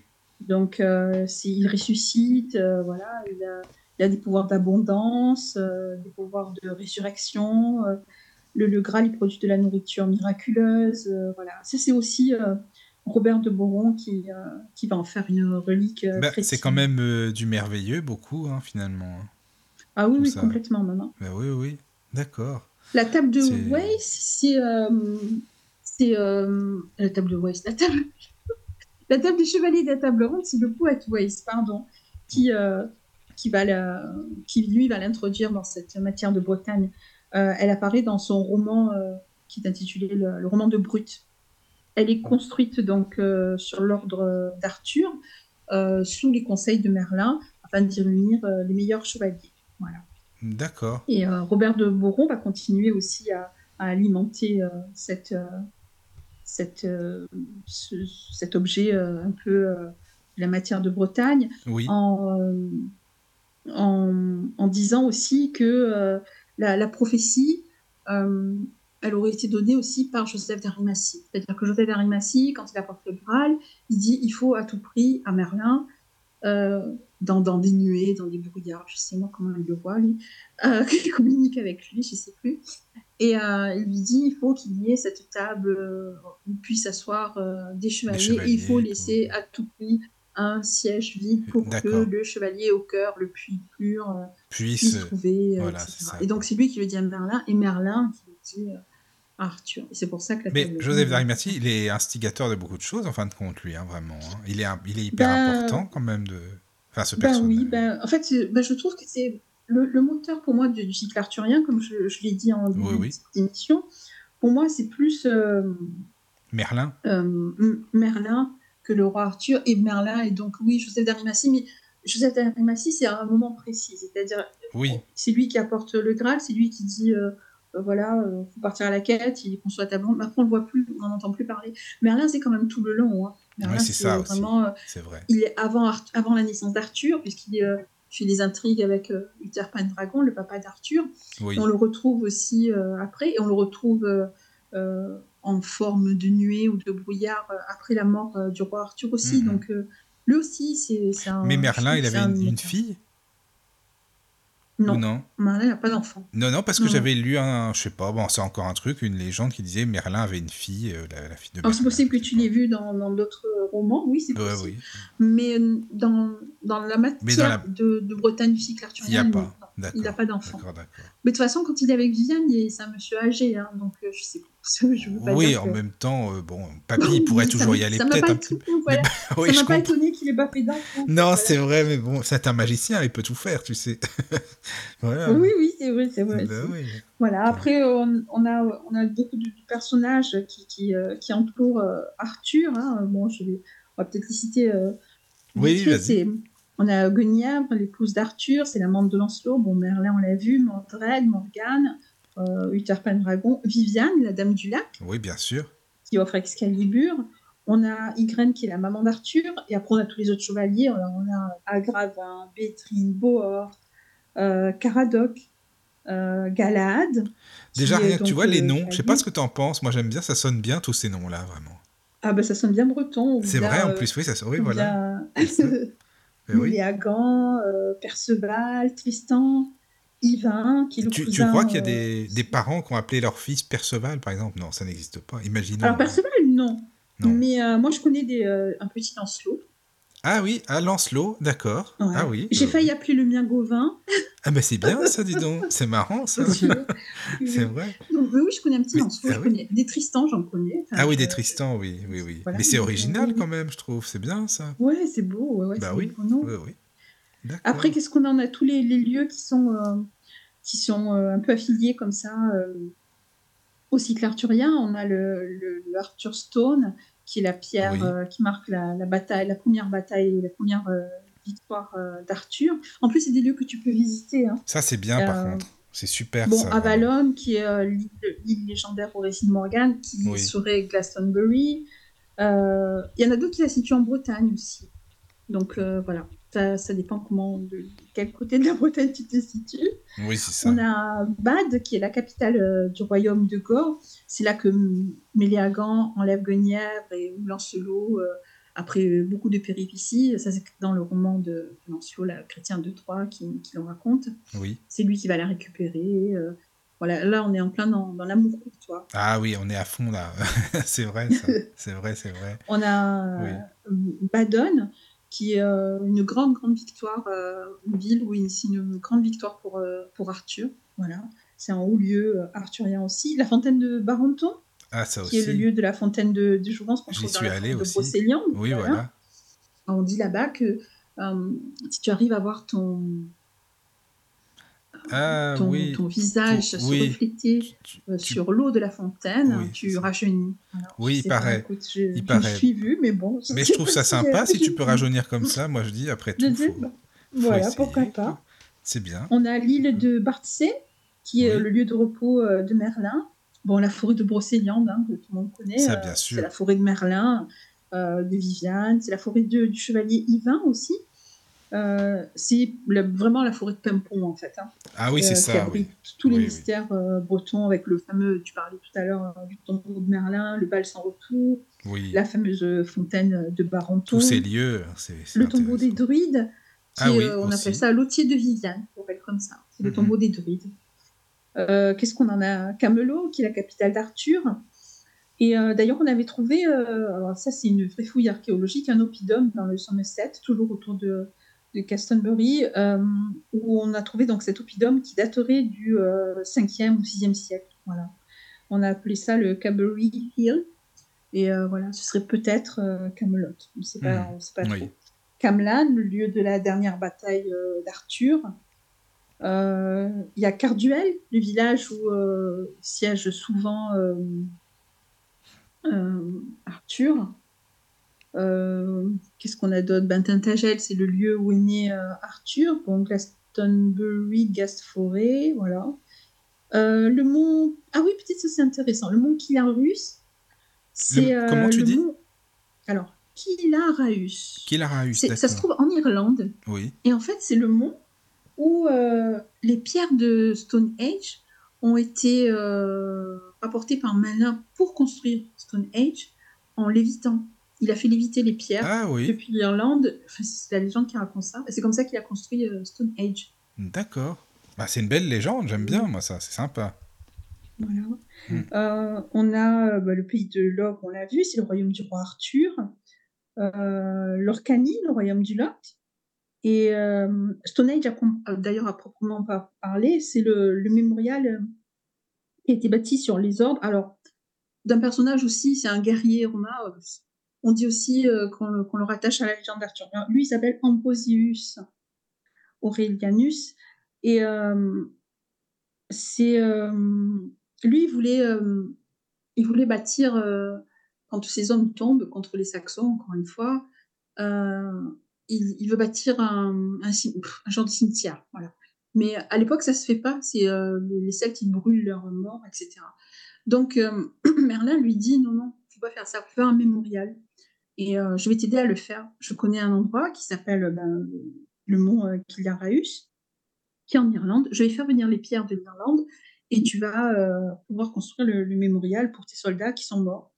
Et euh, donc, euh, Brosius euh, lui dit, mais, mais comment on peut faire venir les, les pierres d'Irlande? C'est des, des, des, des rocs énormes, comment je vais faire ça?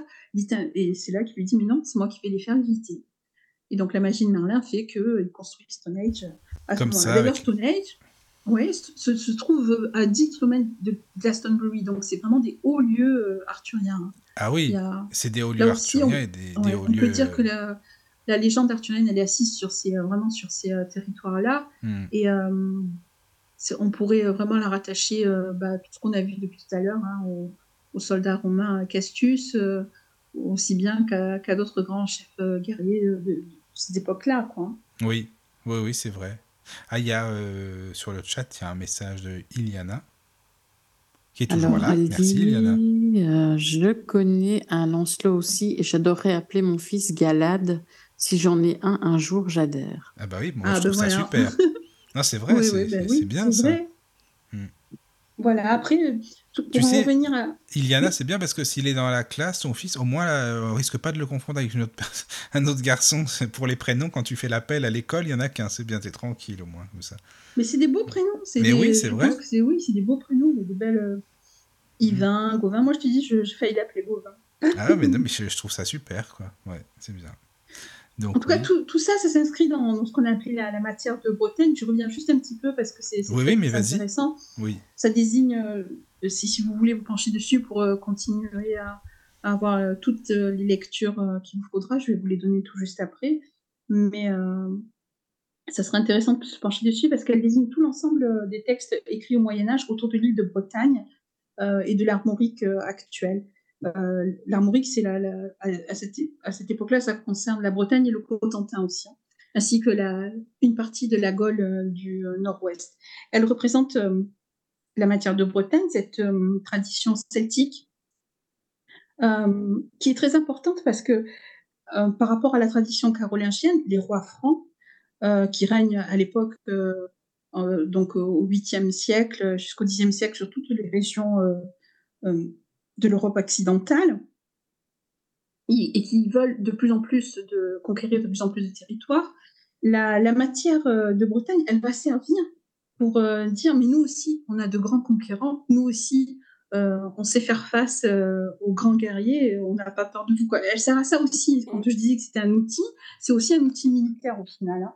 Je parlais de, la, de la- de cette fameuse euh, matière euh, de Bretagne qui désigne, euh, qui désigne euh, l'ensemble des textes écrits euh, euh, concernant euh, tout ce qui se rattache euh, à la littérature euh, du cycle arthurien. Je disais qu'on donc on l'avait opposé euh, à, à cette matière euh, carolingienne euh, de la, tra- la tradition euh, des Francs, quoi, française, pour dire que euh, voilà, donc euh, on s'en était servi aussi comme un outil euh, pour, pour, euh, pour impressionner euh, son adversaire, hein. Donc euh, ça appartient à la littérature médiévale.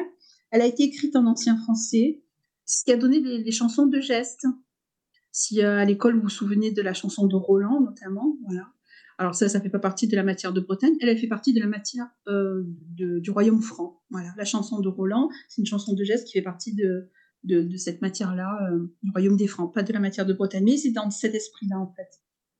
Voilà, donc euh, à cette époque, au Moyen Âge, on a euh, trois matières euh, principales. On a celle de Bretagne, celle de France, et celle de Rome, évidemment.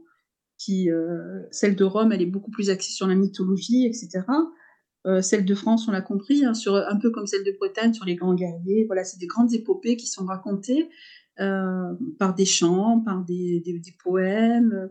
Ça obéit à des règles très strictes aussi en termes, en termes littéraires, hein, euh, avec des, des strophes euh, euh, de dix vers ou euh, de sept vers ou de, de- des octosyllabes de huit vers. C'est c'est très très précis, c'est très très pointu.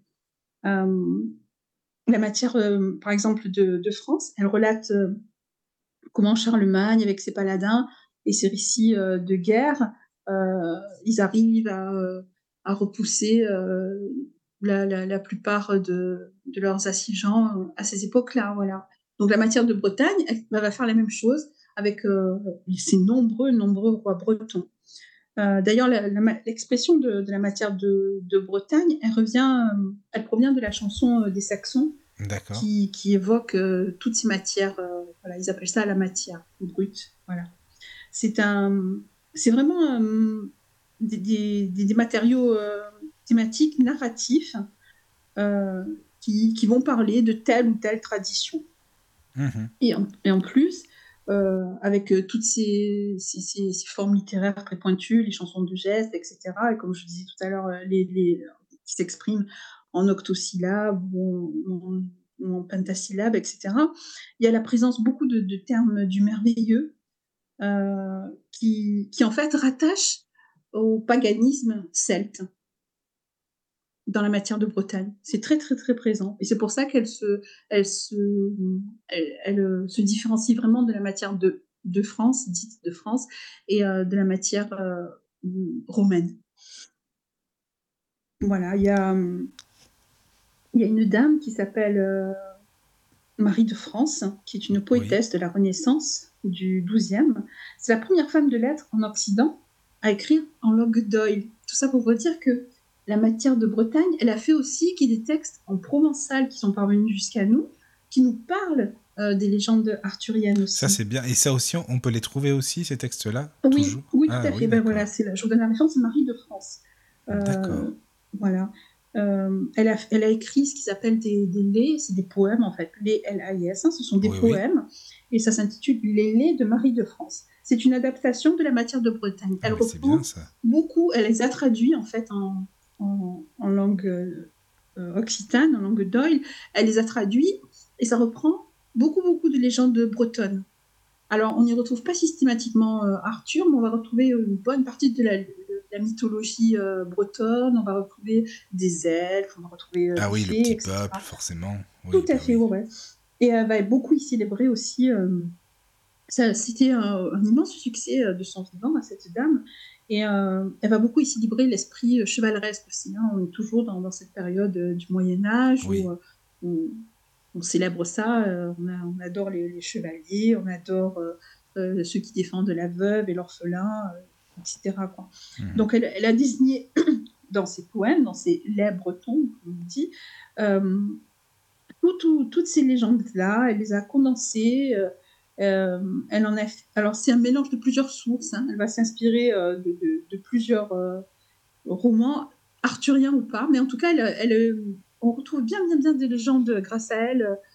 Et ce qui est important surtout, c'est qu'elle les a fait en langue d'oïl, donc je trouve ça rigolo. Oui, c'est vrai. Ce sont, ce sont des traductions qui se sont faites maintenant en patron, quoi. Ah, c'est vraiment et, intéressant euh, à lire, hein, vraiment. Moi, je ne connais pas, donc... Franchement, euh... oui, oui, oui. Voilà, elle, euh, c'est euh, à savoir que cette matière de Bretagne, au début, quand euh, donc, euh, on est dans, dans l'ère, euh, je l'avais dit, hein, l'âge de bronze, on est dans, dans une ère où... Euh, On, on peut se transmettre à ce moment-là que de façon orale euh, les, toutes ces épopées, tous ces poèmes. Ils sont diffusés donc par les bardes, mais ils sont diffusés aussi par les jongleurs, euh, qui, euh, qu'ils soient gallois ou armoricains, qui, qui euh, vont alimenter euh, toutes ces légendes-là dans les cours des rois, dans, puisqu'il y a beaucoup, beaucoup de royaumes à cette époque, beaucoup de clans. Hein. Donc c'est par les saltimbanques que c'est beaucoup transmis aussi. D'accord. Cette matière, elle est, voilà, elle est, elle est vraiment caractérisée euh, par, euh, par tout ce front païen, tout ce merveilleux. Et, euh, et ce que tu disais aussi tout à l'heure, hein, elle est beaucoup empreinte aussi d'un mysticisme euh, qui, qui est proprement celtique. Hein. Oui, ça c'est euh, sûr. Oui. Voilà. Ap- après la traduction euh, de Geoffroy de Monmouth, euh, sa traduction de l'histoire des rois de Bretagne, Euh, ça va faire la renommée du roi Arthur et ça va devenir une des pièces principales de la matière de Bretagne. Les romans euh, bretons euh, vont faire, euh, avec cette matière-là qui s'est rajoutée, la matière euh, arthurienne, c'est vra- ça va être vraiment le, la, la renommée euh, de la, la, la Bretagne littéraire euh, à ce moment-là. D'accord. Elle va, elle va perdurer jusqu'aujourd'hui d'ailleurs. Hein. Oui, finalement, elle c'est ça maintenant, parce que ça, jusqu'aujourd'hui. Ça continue. Elle est très, très importante, parce que si, si, on, si on fait une toute petite chronologie de ça, on a en mille cinq cent soixante-cinq, euh, Chrétien de, de Troyes euh, qui, qui écrit euh, cinq, petites, cinq petits romans euh, sur le roi Arthur, et euh, les chevaliers, et cetera. Bon, il écrit, euh, je vous donne plus précisément, Éric et euh, Énide, euh, qui racontent euh, les, les premiers prémices euh, euh, des, des conflits euh, bretons. Euh, ensuite, on a en mille cent soixante-douze un auteur qui s'appelle Thomas qui écrit Tristan. En mille cent soixante-treize, euh, Chrétien de Troyes qui publie c'est Cligé, ça s'appelle comme ça. mille cent soixante-dix-neuf, toujours Chrétien de Troyes qui là lui publie euh, Le Chevalier à la Charrette ou Lancelot, on appelle comme oui. ça aussi. En mille cent quatre-vingts, la fameuse Marie de France qui écrit ses lays de, Bre- de Bretagne. Lays, ça veut, ça veut dire poème. Hein. D'accord. En octosyllabes. Oui, oui, c'est ce que tu disais, oui. oui. En mille cent quatre-vingts, Chrétien de Troyes qui écrit Le Chevalier au Lion. En mille cent quatre-vingts, Béroul qui écrit euh, Tristan. Encore une fois, c'est un, lui, c'est un écrivain euh, poète anglo-normand du douzième siècle. D'accord. Il a, il a écrit euh, la, la première version, on va dire, archaïque de Tristan et Iseult, qui plus tard va être repris aussi par Chrétien de Troyes. Et en mille cent quatre-vingts, il y a Chrétien de Troyes qui publie le Conte du Graal. Ensuite, on a en mille deux cent vingt-cinq. Alors là, les auteurs, ont... parfois on n'a pas le nom, c'est des auteurs anonymes aussi. Oui, aussi continuation oui. du Conte de Graal, parce que quand Chrétien de Troyes a écrit son dernier conte du cycle arthurien, qui s'appelle le Conte du Graal, il décède. Donc c'est un roman inachevé. Et donc c'est d'autres auteurs qui vont le prendre, mais on ne connaît pas les noms non plus, tu vois. Ouais, mille deux cent vingt, mille deux cent trente, on a Lancelot, on n'a pas le nom non plus. mille deux cent trente, on a La mort du roi Arthur. mille deux cent trente-cinq, on a le Tristan en prose. Et euh, voilà, et après ça va continuer comme ça, euh, avec des auteurs euh, qui, qui vont euh, continuer à, à alimenter toute cette matière euh, de Bretagne, et euh, la matière galloise aussi, hein, puisqu'on a les, les poètes Wace, on a, voilà, il ne faut pas oublier non plus euh, les auteurs gallois euh, qui, qui participent à, à cet engouement, à ce succès, et puis euh, qui, qui vont l'alimenter, quoi. Tout ça pour dire que ça vient jusqu'à chez nous, hein, ça s'éteint un petit peu pendant la période... Euh, dix-septième, dix-huitième, après ça revient avec le romantisme, oui. Puis après avec l'ère du cinéma, ben c'est, c'est, ah, c'est ça après, oui, oui, oui. D'accord, ben alors qu'est-ce que tu conseillerais vraiment comme bon bouquin si les auditeurs ont envie de, de oh, rentrer vraiment euh... Oui, ben justement, plan, plan, qu'est-ce, plan, que plan, tu, plan. qu'est-ce que tu conseillerais? Moi, je... Alors, un truc bien romancé pour l'été, comme ça c'est cool, c'est euh, de le faire avec euh, euh, les, les œuvres de Jean-Louis Fechten. Je ne sais pas si ça vous parle. Moi, oui, ça me... oui, oui. Il a écrit, euh... il a écrit tout un cycle sur euh, euh, le pas. Ça s'appelle une série euh, qui s'appelle Le Pas de Merlin. Il a écrit euh, sur les Dames d'Avalon. Il a écrit. Franchement, c'est très sympa, c'est facile à lire, c'est, c'est accessible, ça se lit très vite. Donc ça, c'est, c'est super intéressant. C'est Jean-Louis Fechten. Ouais, il faut que je regarde, mais je l'avais. Je, ça, franchement, je crois qu'il est, il me semble qu'il était en audio, si je dis pas de bêtises. Après, ouais. Si on est vraiment passionné, si on est oui. vraiment, il faut s'accrocher parce qu'il y a huit volumes, c'est le cycle du Graal écrit par Jean Marcal. Ah oui, il y a tiens. huit volumes, c'est huit pavés, mais ça reprend toute la matière de Bretagne. Mais toi, alors, t'aimes lui, bien euh, t'en penses quoi? Tu trouves ça euh, ben moi, je les ai lus, mais euh, moi j'ai bien aimé. Mais il faut s'accrocher, hein, parce que il a écrit euh, certains passages en français ancien. Euh, c'est pas facile à lire. Et puis bon, il faut s'accrocher, c'est quand même huit volumes. Oui, oui, oui, c'est, c'est énorme. Hein. C'est vraiment des... oui. Alors, moi, je l'ai lu, mais euh, je sais que c'est pas tout le monde qui, qui, qui aime ça. C'est une écriture euh, très particulière. Oh, il, oui. a, il a vraiment tout condensé. C'est, c'est très, très bien fait. C'est très précis. Il a repris euh, les passages de Chrétien de Troyes. Il a, franchement, c'est vachement bien fait. Non, c'est, c'est du boulot. Il a même écrit des ouais, livres en plus sur les personnages. Oui, oui, c'est un arthurianiste. Un ouais, arthurianiste à fond, oui, oui. Ah oui, oui. Ah oui, oui, oui, hein, oui, oui. Ça, c'est donc sûr. C'est le cycle du Graal avec le volume. Sinon on a euh, la légende du roi Arthur euh, de Martin Aurèle, qui c'est très intéressant à lire aussi. On a euh, alors ça c'est plus des livres qui, qui vous parleront euh, de, de l'existence ou pas euh, du roi Arthur. Hein. Oui. À vous de, de vous faire euh, les idées. Il y a un excellent livre là-dessus qui s'appelle euh, Le roi Arthur d'Alban Gauthier, euh, qui lui mêle l'histoire et la légende. Comme on vient de le faire ce soir. Exactement, on vient de faire ce soir. Donc, ils vous donnent des faits historiques et puis euh, les faits un peu euh, fantasmés. D'accord. Euh, là, pareil, il euh, y a une, une autrice aussi qui s'appelle Danielle Régnier-Boer qui a écrit La légende arthurienne, où elle aussi a fait un peu ce qu'on a fait euh, ah, ce soir. Je ne connais pas euh... du tout. Ah oui, c'est bien aussi. Non, je ne connais pas. Alors, d'accord, à découvrir. Et puis, sinon, des, euh, des, des, des gens plus proches de, de nous. La vie de Merlin, euh, qui a été traduite... Euh, alors, je ne connais plus l'auteur, mais c'est la traduction de Geoffroy de Monmouth, mais euh, en version moderne. Donc, euh, et c'est que sur la vie de Merlin, donc euh, c'est très intéressant à lire aussi. Oh, ça doit être bien, oui. Et sinon, euh, vraiment plus proche de, de nous, euh, L'Enchanteur pourrissant de Guillaume Apollinaire et L'Enchanteur de Barjavel, qui lui parle bien de, de Merlin aussi. Voilà. D'accord. Et euh, dis-moi, j'ai une question, tu sais, parce qu'on parlait d'Avalon tout à l'heure un petit peu, mais est-ce que ça a rapport ou pas du tout, du tout, les livres de Marion Zimmer-Bradley, je ne sais pas si tu connais, le cycle d'Avalon? Mais si, si, si, je, je, je, j'en ai lu deux, je crois, j'ai fait trois ou quatre volumes, j'en ai lu deux seulement. Oui, je crois qu'il y a quatre euh, volumes, et, et tu penses que ça se complète bien aussi ou non? Parce oui, que... oui, bien sûr, oui, oui, elle parle aussi, oui, tout à fait. Alors elle, on, on, quand je, je vous ai parlé de, de Morgane et de son île d'Avalon, je vous ai dit que c'était une île... Euh, où les grandes prêtres on enseignait, on apportait un enseignement aux grandes prêtresses, euh, les grandes druidesses. Hein, voilà. Oui, oui, voilà. Tout simplement. Euh, voilà, et c'était dans cet endroit-là. Et donc elle, elle reprend ces, ces histoires euh, entre les prêtresses, entre euh, voilà, il y a beaucoup d'intrigues, il y a beaucoup de comme ça entre druidesses, et cetera.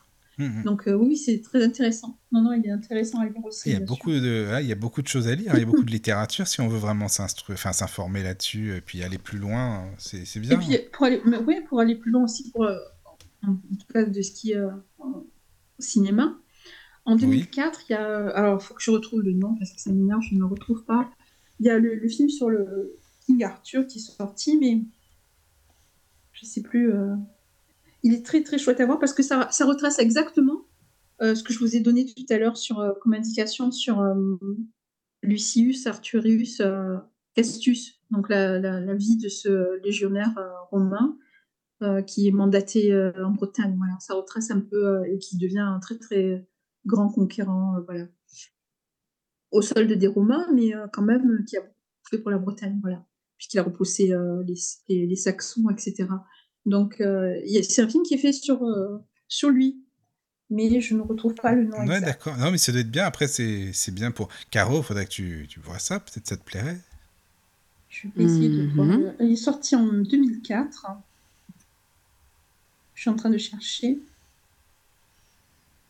Je ne sais pas s'il y a toujours du je monde sur le chat, c'est... mais euh, en tout cas, merci les amis. Euh... Je crois que c'est King Arthur. Hein. Iliana.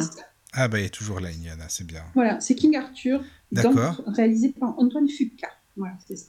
D'accord, oui, ça doit être très bien. Il est bien fait aussi, il est bien fait. Je crois qu'il y a l'actrice de... qui a joué dans Wonder Woman. Ah oui, on voit Caro, il hein. faudrait voir. Mmh. Donc il y a ça, puis il y a d'autres films évidemment qui sont sortis dessus. Et sinon, ben, voyager, parce que le mieux aussi euh, pour se rendre vraiment compte, c'est euh, par exemple d'aller euh, euh, dans la forêt de Printemps, ah, oui, je suis d'accord. Euh, visiter le, le musée, euh, ah, c'est, le oui, musée c'est euh, de, du cycle arthurien qui c'est est très, mieux, très bien hein. fait. Oui, oui. Il y a des spectacles qui sont donnés. Euh, bah, moi j'adore de, parce qu'il y a des spectacles. Oui, ouais. il, y a des... il y a même un druide. Bon, on en a... C'est avec toi, Marie, j'en avais parlé de Jean-Claude Capelli, je crois, non? Oui, hein. Peut-être, oui. Un druide, oui, oui, qui s'appelle comme oui. ça, qui est là-bas aussi. Il... Et c'est vraiment super intéressant. Il fait des conférences aussi. Et puis, comme je disais, il y a des conteurs aussi qui expliquent tout ce cycle, justement, arthurien. Et je trouve ça vraiment magique, quoi. Moi j'ai adoré, vraiment. Hein. Voilà, ouais, moi aussi. Donc, euh, allez-y, n'hésitez pas. C'est, ah oui. c'est super intéressant. On va tous y aller, je pense. On va faire un petit séminaire là-bas. Ouais. Ça va être bien. Une petite semaine là-bas, là. Ça serait sympa. En Bretagne. En voilà. Bretagne, voilà, c'est ça. Voilà. Chouette. Eh oui. Ben voilà, les amis. Ben merci, écoutez, euh, Marie. Si vous n'avez pas d'autres questions. Merci. Ben, je crois pas. Merci à vous. Merci, merci. C'était super intéressant, hein, vraiment. Comme d'habitude, hein, de toute façon, avec toi, c'est vraiment, on fait toujours des belles émissions et c'est, c'est génial. De toute façon. Ben, vous euh... posez les bonnes questions, c'est ça. ben, c'est gentil. ben, tu sais, si tu as des thèmes, à, comme tu fais, hein, d'habitude, hein, à proposer, bien sûr, euh, tu n'hésites pas parce que tu connais plein de choses dans ce domaine, donc en même temps et dans plein d'autres. Donc, si tu as des thèmes à proposer, ben, ce sera avec plaisir. Et puis, et puis entre-temps, nous, on fera nos petites émissions musicales. Et puis, si tu veux participer, comme on le disait tout à l'heure, ce serait avec grand plaisir, parce que ça va nous aérer un peu. Ça, c'est bien aussi, c'est important. On prend des voilà. vacances. Bah oui, non, mais c'est vrai, parce que tu sais, je m'aperçois petit à petit qu'à la base, la musique, c'est vraiment mon truc, c'est le, le truc de base, et je me... Je suis trop dans, mon, dans la radio et c'est bien, mais il faut aussi se consacrer à ce qu'on fait vraiment à la base parce que je délaisse trop la musique et voilà, donc je ferai un peu moins d'émissions, vaut mieux moins et que ce soit parfait, comme ce soir. La musique, voilà. c'est, c'est super aussi, c'est, oui, il y a oui, aussi oui. de la magie dans la musique. Ben, c'est aussi, vrai, c'est euh... ça, quoi, et puis il voilà. euh, faut pas être trop, trop, trop là-dedans non plus, enfin bref, voilà. Exactement. Donc, euh, on va... changer un petit peu après. Hein. voilà. Bien, gros okay. bisous à tous. Merci eh ben, je beaucoup. Je vous embrasse à tous. Bonne, bonne nuit. Et bonne à très bientôt. Nuit. Bisous, bisous. Voilà. Merci. Merci. Au revoir. Merci. Entrez dans la sérénité et la paix. La paix, la paix, la paix. Bienvenue sur la radio du Lotus.